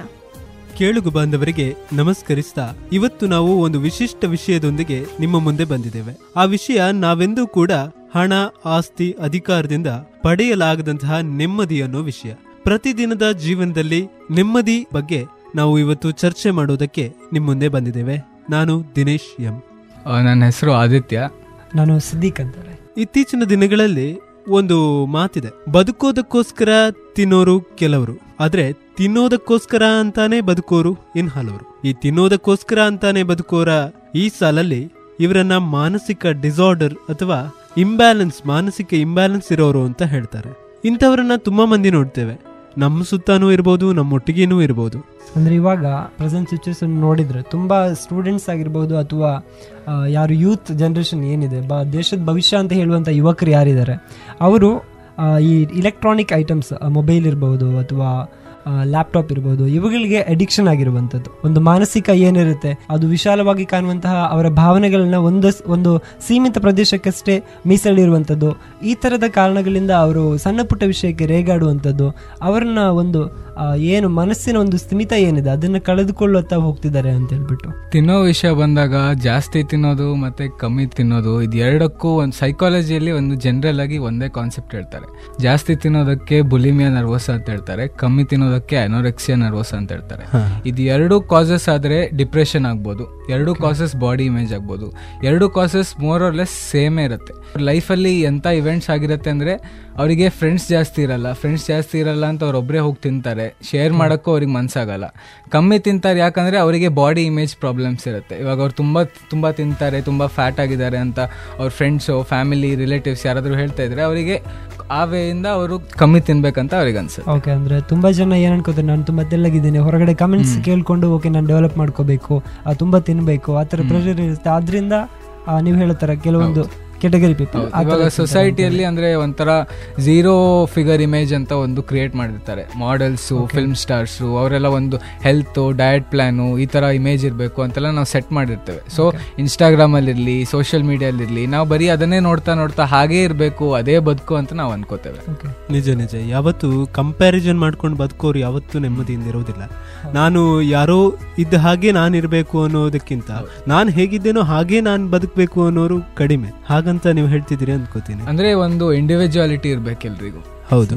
ಇವಾಗ ಸ್ಟೂಡೆಂಟ್ಸ್ ಇರಬಹುದು ಅಥವಾ ಯೂತ್ ಇರಬಹುದು, ಅವ್ರು ನೋಡೋ ಒಂದು ದೃಷ್ಟಿಕೋನ ಹೇಗಿರುತ್ತೆ ಅಂದರೆ ಬೇಗ ರಿಚ್ ಆಗುವಂಥದ್ದು ಇರಬಹುದು ಅಥವಾ ಬೇಗ ಪಾಪ್ಯುಲಾರಿಟಿ ತಗೊಳ್ಳುವಂಥದ್ದು. ಇವಾಗ ಫಿಲ್ಮ್ ಸ್ಟಾರ್ಸ್ ಎಲ್ಲ ಬೇಗ ಪಬ್ಲಿಸಿಟಿ ತಗೋತಾರೆ ಪಬ್ಲಿಕ್ ಫಿಗರ್ ಆಗ್ತಾರೆ. ನಾವು ಆ ಥರ ಆಗಬೇಕು ಅಂತ ಅವ್ರನ್ನ ಫಾಲೋ ಮಾಡುವಂಥದ್ದು ನೋಡಬಹುದು. ಅವರು ತುಂಬ ಟೈಮ್ ಲಾಂಗ್ ಲಿವ್ ಇರುವಂಥದ್ದು ಸ್ಟ್ಯಾಂಡರ್ಡ್ ಆಗಿರುವಂಥದ್ದು ನಾವು ಕಾಣಿಸ್ತಿಲ್ಲ. ಬಟ್ ಅದನ್ನೇ ಫಾಲೋ ಮಾಡ್ತಿರುವಂಥದ್ದು ಮಾತ್ರ ಈಗಿನ ತಲೆಮಾರು ಏನಿದ್ದಾರೆ, ಒಂದು ಯುವಜನತೆ, ಅದು ತಪ್ಪು ಕಡೆ, ಆ ಕಡೆ ತಪ್ಪು ಅಂತ ಅನ್ಕೋತೀನಿ. ಅಂದರೆ ಅವರವರ ಒಂದು ಟ್ಯಾಲೆಂಟ್ ಏನಿದೆ, ಅದ್ರ ಮೇಲೆ ಡಿಪೆಂಡ್ ಆಗಿ ಇದ್ಕೊಂಡು ಅವರೊಂದು ಸಾಧನೆಯತ್ತ ಮುಖ ಮಾಡಬೇಕು ಅನ್ನುವಂಥದ್ದು. ಇವಾಗ ಮೇನ್ ಆಗಿ ನಮ್ಮ ಬಾಡಿಯಲ್ಲಿ ಗ್ಲ್ಯಾಂಡ್ಸ್ ಅಂತ ಇರುತ್ತೆ. ಆ, ಈ ಹಾರ್ಮೋನ್ ಸೆಕ್ರೇಟ್ ಆಗೋದು ಆ ಗ್ಲ್ಯಾಂಡ್ಸ್ ಅಲ್ಲಿ. ಸೊ ನ್ಯೂರೋ ಟ್ರಾನ್ಸ್ಮಿಟರ್ಸ್ ಅಂತ ಇರುತ್ತೆ. ಈ neuro transmitters for example dopamine ಅನ್ನೋದು ಒಂದು ಮೇಜರ್ ಆಗಿರೋ ಒಂದು ನ್ಯೂರೋ ಟ್ರಾನ್ಸ್ಮಿಟರ್ ಈ ಡೋಪಮಿನ್ ರೋಲ್ ಯಾವ ಥರ ಅಂದರೆ ಇವಾಗ ನೀವೇನಾದರೂ ಕೆಲಸ ಮಾಡಿದರೆ ಆ ಕೆಲಸದಲ್ಲಿ ನಿಮ್ಗೆ ಏನಾದರೂ ಬೆನಿಫಿಟ್ ಸಿಕ್ಕಿದ್ರೆ ನಿಮ್ಮ ಮೈಂಡಲ್ಲಿ ಡೋಪಮಿನ್ ರಿಲೀಸ್ ಆಗುತ್ತೆ. ಡೋಪಮಿನ್ ರಿಲೀಸ್ ಆದಾಗ ಏನಾಗುತ್ತೆ ಅಂದರೆ ನಿಮಗೆ ಫೀಲ್ ಗುಡ್ ಫೀಲಿಂಗ್ ಬರುತ್ತೆ. ಅಂದರೆ ಇವಾಗ ಏನಾದರೂ ಒಳ್ಳೆ ಕೆಲಸ ಮಾಡಿದರೆ ಫಾರ್ ಎಕ್ಸಾಂಪಲ್ ಇವಾಗ ಒಂದು ಮ್ಯಾಚ್ ಆಡಿದ್ರಿ. ಕ್ರಿಕೆಟ್ ಮ್ಯಾಚಲ್ಲಿ ನೀವು ವಿನ್ ಆಗಿದ್ರಿ. ಕ್ರಿಕೆಟ್ ಮ್ಯಾಚಲ್ಲಿ ನೀವು ವಿನ್ ಆದಾಗ ನಿಮ್ಮ ಬಾಡಿಯಲ್ಲಿ ನಿಮ್ಗೆ ಖುಷಿ ಆಗುತ್ತೆ. ಒಂದು ಖುಷಿ ಸೆಲ್ಫ್ ಸ್ಯಾಟಿಸ್ಫ್ಯಾಕ್ಷನ್ ಬರುತ್ತೆ. ಸೊ ನೆಕ್ಸ್ಟ್ ಟೈಮ್ ನೀವು ಕ್ರಿಕೆಟ್ ಆಡಿದಾಗ ಅದೇ ಸೆಲ್ಫ್ ಸ್ಯಾಟಿಸ್ಫ್ಯಾಕ್ಷನ್ ಸಿಗಬೇಕಂತ ಟ್ರೈ ಮಾಡ್ತೀರಾ. ಆ ಸೆಲ್ಫ್ ಸ್ಯಾಟಿಸ್ಫ್ಯಾಕ್ಷನ್ ಸಿಗೋದು ಸೈಕಾಲಜಿಕಲ್ ಇರ್ಬೋದು. ಆ ಸ್ಯಾಟಿಸ್ಫ್ಯಾಕ್ಷನ್ ಸೈಕಲಾಜಿಕಲ್ ಆಗಿರ್ಬೋದು. ಬಟ್ ಬೇಸಿಕ್ ಆಗಿ ನಮ್ಮ ಬಾಡಿಯಲ್ಲಿ ಕೆಮಿಕಲ್ ಚೇಂಜ್ ಆಗ್ತಾ ಇರುತ್ತೆ. ಅಂದರೆ ಡೋಪಮಿನ್ ರಿಲೀಸ್ ಆಗ್ತಾ ಇರುತ್ತೆ. ಸೊ ನಮ್ದು ಎಲ್ಲ ಬಿಹೇವಿಯರಿಗೆ ಆ ಡೋಪಮಿನೇ ಮೇನ್ ಆಗಿ ಕಾಸ್ ಹಾಗಿದ್ರೆ ಈಗ ಮಾನಸಿಕ ಒಂದು ವ್ಯವಸ್ಥೆಯನ್ನ ಇಂಬ್ಯಾಲೆನ್ಸ್ ಮಾಡ್ತಿರುವಂಥದ್ದು ನೀವು ಹೇಳಿದ ಡೋಪಮಿನ್ ಅನ್ನುವಂಥ ಇದು. ಈಗ ಮಾದಕ ವಸ್ತುಗಳನ್ನು ಸೇವನೆ ಮಾಡ್ತಾರೆ. ನನಗೆ ಏನೋ ತಲೆ ಬಿಸಿ ಇದೆ ಅಂತ ಕೆಲವರು ಸೇವನೆ ಮಾಡೋರು ಕೆಲವರಾದರೆ ನನಗದು ಚಟ ಅಂತ ಮಾಡೋರು ಇನ್ನು ಕೆಲವರು ಇನ್ನು ಕೆಲವರು ಪ್ಯಾಷನ್ ಅಂತ ಮಾಡೋರು ಇನ್ನು ಕೆಲವರು ಹೀರೋಯಿಸಮ್ ಅನ್ನ ನೋಡಿ ಕಲಿಯೋರು ಇನ್ನು ಕೆಲವರು. ದಿನೇಶ್ ಅವರು ಹೇಳ್ದ ಹಾಗೇನೆ ಇವಾಗ ಕಾಲೇಜ್ ಕಡೆ ನೋಡಿದರೆ ತುಂಬ ಸ್ಟೂಡೆಂಟ್ ಈ ಗಾಂಜಾ ಇರ್ಬೋದು ಡ್ರಗ್ಸ್ ಇರ್ಬೋದು ಇದಕ್ಕೆಲ್ಲ ಏನಾಗ್ತಿದ್ದಾರೆ ಬಲಿ ಆಗ್ತಿದ್ದಾರೆ ಸೊ ಅದು ಯಾಕೆ ಆ ಸ್ಟೂಡೆಂಟಿಗೆ ಆ ಕಡೆ ಅಂದರೆ ಒಂದ್ಸಲ ಅದನ್ನು ಸೇವಿಸಿದರೆ, ಮತ್ತೆ ಮತ್ತೆ ಸೇವಿಸಬೇಕು ಅಂತ ಅದಕ್ಕೆ ಅಡಿಕ್ಟ್ ಆಗ್ತಾರೆ. ಅದು ಯಾಕೆ ಸೈಕಾಲಜಿಕಲ್ ಆಗಿ ಆ ಥರ ಒಂಥರ, ಒಂದ್ಸಲ ಅದನ್ನು ಸೇವಿಸಿದ್ರೆ, ಯಾಕೆ ಮತ್ತೆ ಮತ್ತೆ ಬೇಕು ಅಂತ ಅನಿಸುತ್ತೆ? ಅಂದರೆ ಯೂತ್ ಎಲ್ಲ ಯಾಕೆ ಆ ಕಡೆ, ಒಂದು ನೆಗೆಟಿವ್ ಕಡೆ ಯಾಕೆ ಹೋಗ್ತಿದ್ದಾರೆ ಅಂತ ಹೇಳ್ಬಿಟ್ಟು ಯಾವುದೇ ವಸ್ತು ಇರಲಿ ನಾವು ಅದನ್ನು ಜಾಸ್ತಿ ಮಾಡಿದರೆ ಅದು ಒಳ್ಳೇದಲ್ಲ. ನೀರೇ ಇರಲಿ ನಾವು ಜಾಸ್ತಿ ನೀರು ಕುಡಿದ್ರೂ ಒಳ್ಳೇದಲ್ಲ ಊಟ ಇರಲಿ ನಾವು ಜಾಸ್ತಿ ಊಟ ಮಾಡಿದ್ರೆ ಒಳ್ಳೇದಲ್ಲ. ಇವಾಗ ಯಾಕೆ ಅವ್ರು ಸ್ಟಾರ್ಟ್ ಮಾಡ್ತಾರೆ ಅಂದರೆ ಇದಕ್ಕೆ ತುಂಬ ರೀಸನ್ಸ್ ಇರ್ಬೋದು. ಒಂದು ರೀಸನ್ ಯಾವ ಥರ ಇರ್ಬೋದು ಅಂದರೆ ಅವ್ರ ಫ್ರೆಂಡ್ಸ್ ಮಾಡ್ತಾರೆ ಅಂತ. ಫ್ರೆಂಡ್ಸ್ ಮಾಡ್ತಾರೆ ಇಲ್ಲ ಬೇಸಿಕ್ ಆಗಿ ನಾವು ನೋಡಿದ್ರೆ ಮೂವಿ ಮೂವಿಯಲ್ಲೆಲ್ಲ ಏನು ತೋರಿಸ್ತಾರೆ? ಇವಾಗ ಯಾವುದೇ ಹಿಟ್ ಫಿಲ್ಮ್ ತಗೊಳ್ಳಿ. ಹಿಟ್ ಫಿಲ್ಮ್ ಅಲ್ಲಿ ಯಾವ್ದಾದ್ರು ಒಂದು ಅಲ್ಲಿ ಸ್ಮೋಕಿಂಗ್ ಇದ್ದೇ ಇರುತ್ತೆ. ಇಲ್ಲ ಡ್ರಿಂಕಿಂಗ್ ಇದ್ದೇ ಇರುತ್ತೆ. ಕೆಳಗಡೆ ಅವರು ನೋಟಿಸ್ ಹಾಕ್ತಾರೆ ಹೌದು. Smoking is injurious to health drinking is injurious to health but basic ಆಗಿ ಆ ಮೂವಿಯಲ್ಲಿ ಅದನ್ನ ಅವ್ರು ತೋರಿಸ್ತಾರೆ. ಅಂದ್ರೆ ಅದನ್ನ ಅವ್ರು ಎನ್ಕರೇಜ್ ಮಾಡ್ತಿದ್ದಾರೆ. ಅವ್ರಿಗೆ ಗೊತ್ತಿದೆ ಜನರು ಇದನ್ನ ನೋಡಿದ್ರೆ ಅವರು ಬರ್ತಾರೆ ನೋಡ್ಲಿಕ್ಕೆ. ಇದ್ರಲ್ಲಿ ಏನೋ ಫನ್ ಫ್ಯಾಕ್ಟರ್ ಇದೆ ಅಂತ. ಸೊ ನಾವು ಸಮಾಜವಾಗಿ ನಾವು ಸಾಮೂಹಿಕವಾಗಿ ನಾವು ಯಾವ ತರ ಕ್ರಿಯೇಟ್ ಮಾಡಿದ್ದೇವೆ ಅಂದ್ರೆ ಒಂಥರ ಪಾಸಿಟಿವ್ ಇಮೇಜನ್ನೇ ಕ್ರಿಯೇಟ್ ಮಾಡಿದ್ದೇವೆ. ಬಟ್ ಅದು ನೆಗೆಟಿವ್ ಅಂತ ನಾವು ಹೇಳ್ತಾ ಇದ್ದೇವೆ. ಸೊ ಯಂಗ್ಸ್ಟರ್ಸ್ ಇದ್ರೆ ಅವರು ಕಾಲೇಜಲ್ಲಿ ಅವರು ಕ್ಲಾಸ್ಮೇಟ್ಸ್ ಜೊತೆ ಈ ಬೇರೆ ಬೇರೆ ಎಕ್ಸ್ಪೀರಿಯನ್ಸ್ ಟ್ರೈ ಮಾಡಬೇಕು ಅಂತ ಅವ್ರು ಹೋಗ್ತಾರೆ. ಹೋದಾಗ ಅವರಿಗೆ ಆ ಸೆಲ್ಫ್ ಕಂಟ್ರೋಲ್ ಇರಬೇಕು. ಸೊ ಪರ್ಸ್ನಾಲಿಟಿ ಇರಬೇಕು ಅವರಿಗೆ. ಆ ಪರ್ಸ್ನಾಲಿಟಿ ಟೈಪ್ ಮೇಲೆ ಡಿಪೆಂಡ್ ಆಗಿ ಅವರು ಕಂಟಿನ್ಯೂ ಮಾಡ್ತಾರಾ ಸ್ಟಾಪ್ ಮಾಡ್ತಾರಾ ಅವ್ರ ಡಿಸಿಷನ್ ಅವರೇ ತಗೊಳ್ಲಿಕ್ಕೆ ಆಗ್ತದ ಇಲ್ಲ ಬೇರೆಯವ್ರ ಡಿಸಿಷನ್ ಅವ್ರ ಡಿಸಿಷನ್ ಆಗತ್ತಾ ಅಂತ ಡಿಸೈಡ್ ಆಗುತ್ತೆ. ಇವಾಗ ಕೆಲವೊಂದು ಯೂತ್ ಫ್ರೆಂಡ್ಸ್ ಜೊತೆ ಹೋಗ್ಬಿಟ್ಟು ಅದಕ್ಕೆ ಅಡಿಕ್ಟ್ ಆಗ್ತಾರೆ. ಬಟ್ ಅವರು ಅದನ್ನ ಹೊರಗಡೆ ಬರಬೇಕು ಅಂತ ತುಂಬಾ ಸಲ ಟ್ರೈ ಮಾಡ್ತಾರೆ. ಬಟ್ ತುಂಬಾ ಜನರಿಗೆ ಆಗಲ್ಲ.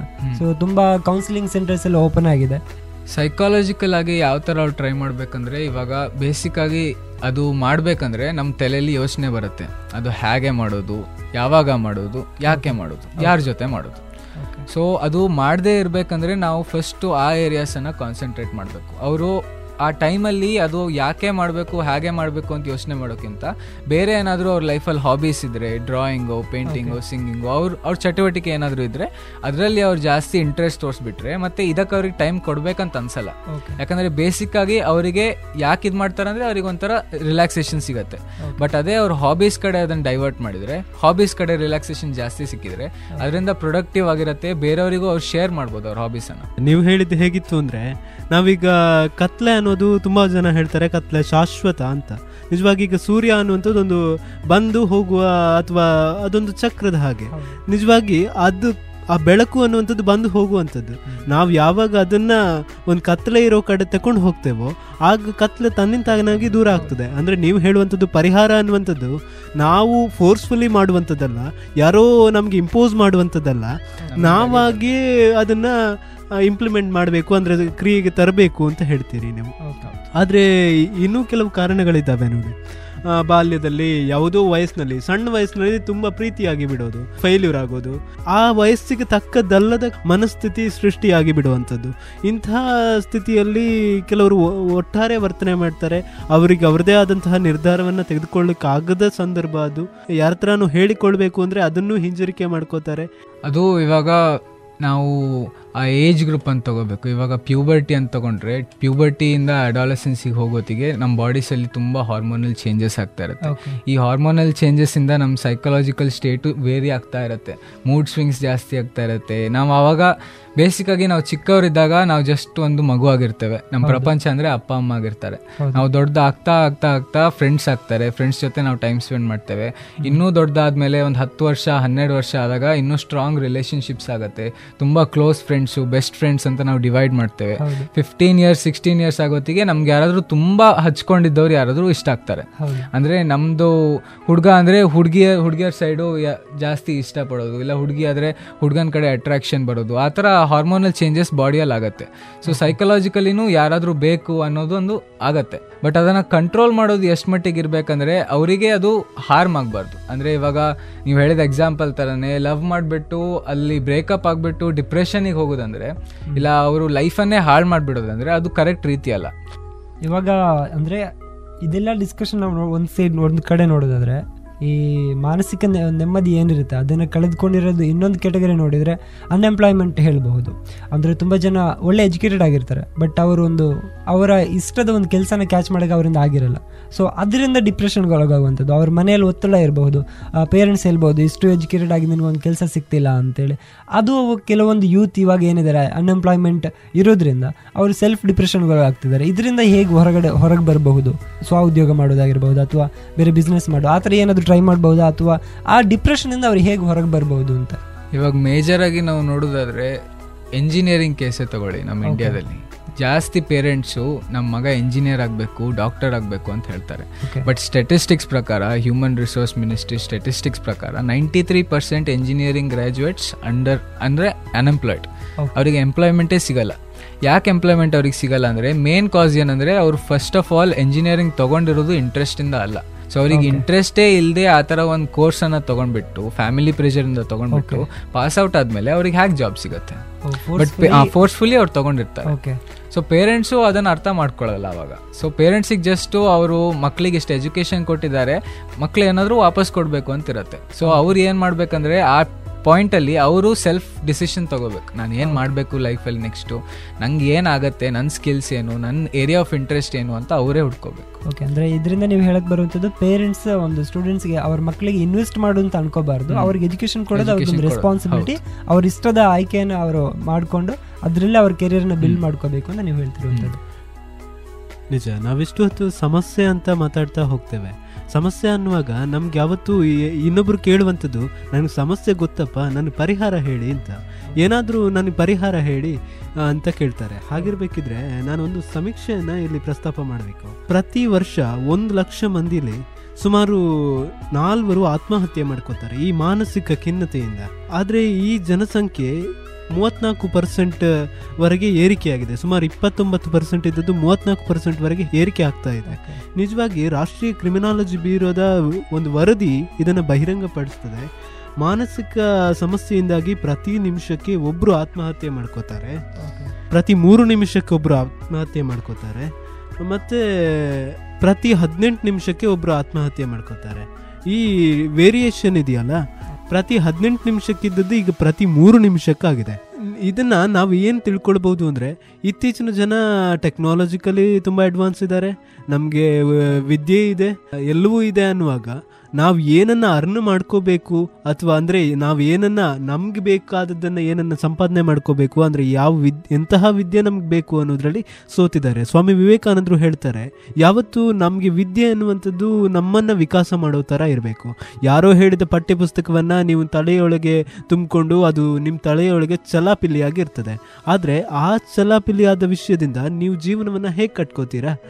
ನಿಮಗೆ ಅಂತ ಒಂದು ಸ್ಟ್ರಕ್ಚರ್ಡ್ ಆದ ಒಂದು ಕರೆಕ್ಟ್ ಆದ ಪಾತನ್ನ ಒಂದು, ನಿಮ್ಗೆ ಯಾವ ಆಸಕ್ತಿ ಇದೆಯೋ ಅದ್ರ ಬೇಸಲ್ಲಿ ಹೋಗಿ. ಈಗಿನ ಜನತೆ ಈ ಉದ್ಯೋಗದ ವಿಷಯವನ್ನ ಹೇಳಿದ್ರು ಸಿದ್ದಿಕ್ ಅವರು, ಅದನ್ನ ಪ್ರಸ್ತಾಪಿಸಬಹುದು ಸಮಾಜದಲ್ಲಿ ಒಂದು ಮೊರಾಲಿಟಿ ಅಂತ ಒಂದು ಬರಬೇಕು. ಅಂದರೆ ಒಬ್ರಿಗೊಬ್ರು ಸಂಬಂಧಗಳು ಯಾವ ಥರ ನಾವು ಈಗ ನೋಡ್ತಾ ಇದ್ದೇವೆ ಅಂದರೆ ತುಂಬ ಮೆಟೀರಿಯಲಿಸ್ಟಿಕ್ ಆಗಿದೆ.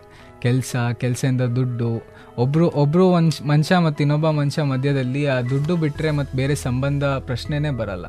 ದುಡ್ಡು ಬಂದರೆ ಆ ಪ- ಸಂಬಂಧ ಪ್ರಶ್ನೆ ಬರುತ್ತೆ ಇಲ್ಲಾಂದರೆ ಅದು ಬರೋದೇ ಇಲ್ಲ. ಸೊ ನಾವು ಯಾವ ಥರ ಮಾಡಿದ್ದೇವೆ ಅಂದರೆ ಜನರದು ಬಿಹೇವಿಯರಿಗೆ ಜಾಸ್ತಿ ಇಂಪಾರ್ಟೆನ್ಸ್ ಕೊಟ್ಟಿದ್ದೇವೆ ನಾವು. ಅವ್ರ ಥಿಂಕಿಂಗಿಗೆ ನಾವು ಜಾಸ್ತಿ ಇಂಪಾರ್ಟೆನ್ಸ್ ಕೊಟ್ಟಿಲ್ಲ. ಯಾವುದೇ ಕ್ರಿಮಿನಲ್ ಇರಲಿ ಯಾವುದಾದ್ರು ಕ್ರಿಮಿನಲ್ ಯಾವುದಾದ್ರೂ ಕ್ರೈಮನ್ನು ಮಾಡಿದಾನಂದರೆ ಆ ಒಂದು ಕ್ರೈಮಿಗೆ ನಾವು ಶಿಕ್ಷೆ ಕೊಡ್ತೇವೆ. ಆ ಕ್ರೈಮ್ ಮಾಡಿರೋ ಹಿಂದ್ಗಡೆ ಇರೋ ಆ ಸೈಕಲಾಜಿಕಲ್ ಥಿಂಕಿಂಗು ಆ ರೀಸನು ಅದಕ್ಕೆ ನಾವು ಜಾಸ್ತಿ ಇಂಪಾರ್ಟೆನ್ಸ್ ಕೊಡಲ್ಲ. ಸೊ ಅಂಥವರಿಗೆ ಆ ಸ್ಟೇಟಲ್ಲಿ ಅವರಿಗೆ ಕೌನ್ಸಿಲಿಂಗ್ ಕೊಡಬೇಕು ಆ ಸ್ಟೇಟಲ್ಲಿ ಅವರಿಗೆ ಆ ಮೈಂಡನ್ನು ಫ್ರೇಮ್ ವರ್ಕನ್ನು ಕರೆಕ್ಟಾಗಿ ಮಾಡಬೇಕು. ಇವಾಗ ನೋಡ್ತಿರ್ಬೇಕಾದ್ರೆ ತುಂಬ ಅನ್ಎಂಪ್ಲಾಯ್ಮೆಂಟ್ ಆಗಿರ್ಬೋದು ಅಥವಾ ಸೈಕಾಲಜಿಕಲ್ ಡಿಸಾರ್ಡರ್ ಆಗಿರ್ಬೋದು ಇವೆಲ್ಲ ಒಂದು ನೂರಲ್ಲಿ ಒಂದು ಹತ್ತು ಪರ್ಸೆಂಟ್ ಇಪ್ಪತ್ತು ಪರ್ಸೆಂಟ್ ಜನರಿಗೆ ಏನು ಬೈ ಬರ್ತಿಂದ ಬಂದಿರುತ್ತೆ, ಅನುವಂಶತೆಯಿಂದ ಬಂದಿರುತ್ತೆ. ಬಟ್ ಉಳಿದಿರೋರೆಲ್ಲ ಅವರಿಂದ ಅವ್ರು ಮಾಡ್ಕೊಂಡಿರುವಂಥದ್ದು. ಅಂದರೆ ಅವರ ಒಂದು ಥಾಟ್ ಥಿಂಕಿಂಗ್ ಏನಿದೆ, ಅದನ್ನು ನೆಗೆಟಿವ್ ಕಡೆ ಥಿಂಕ್ ಮಾಡಿರೋದ್ರಿಂದ ಡಿಪ್ರೆಷನ್ ಒಳಗಾಗಿರುವಂಥದ್ದು.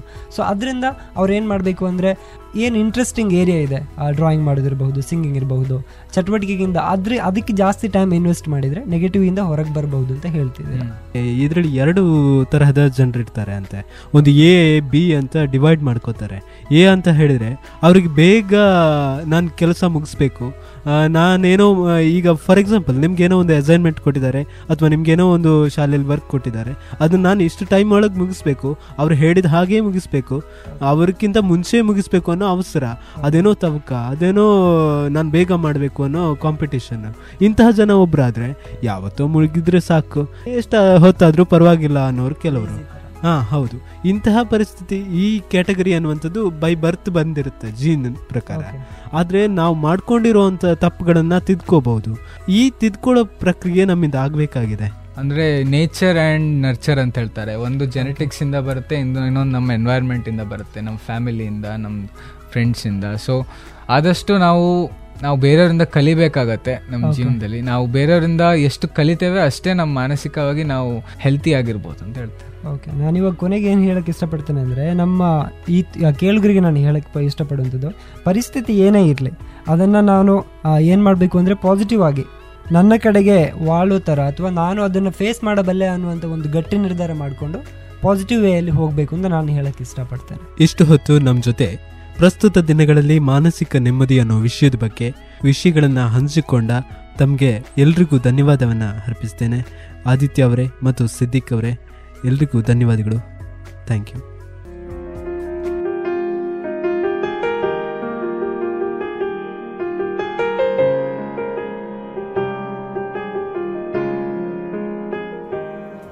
ಇಷ್ಟು ಹೊತ್ತು ಯುವನಿನಾದ ಕಾರ್ಯಕ್ರಮವನ್ನು ಆಲಿಸಿದ್ದೀರಿ. ನಮ್ಮ ಇಂದಿನ ಕಾರ್ಯಕ್ರಮದಲ್ಲಿ ಜೊತೆಯಾದವರು ವರ್ಷ, ತೇಜಸ್ವಿನಿ, ಅನುಪ್ರಿಯ ವಿಧಾತ್ರಿ ಭಟ್, ಸಿದ್ದೀಕ್, ದಿನೇಶ್, ಸಫಾನ್ ಮತ್ತು ಆದಿತ್ಯ. ಮತ್ತೆ ಮುಂದಿನ ಕಾರ್ಯಕ್ರಮದಲ್ಲಿ ಭೇಟಿಯಾಗೋಣ. ನಮಸ್ಕಾರ.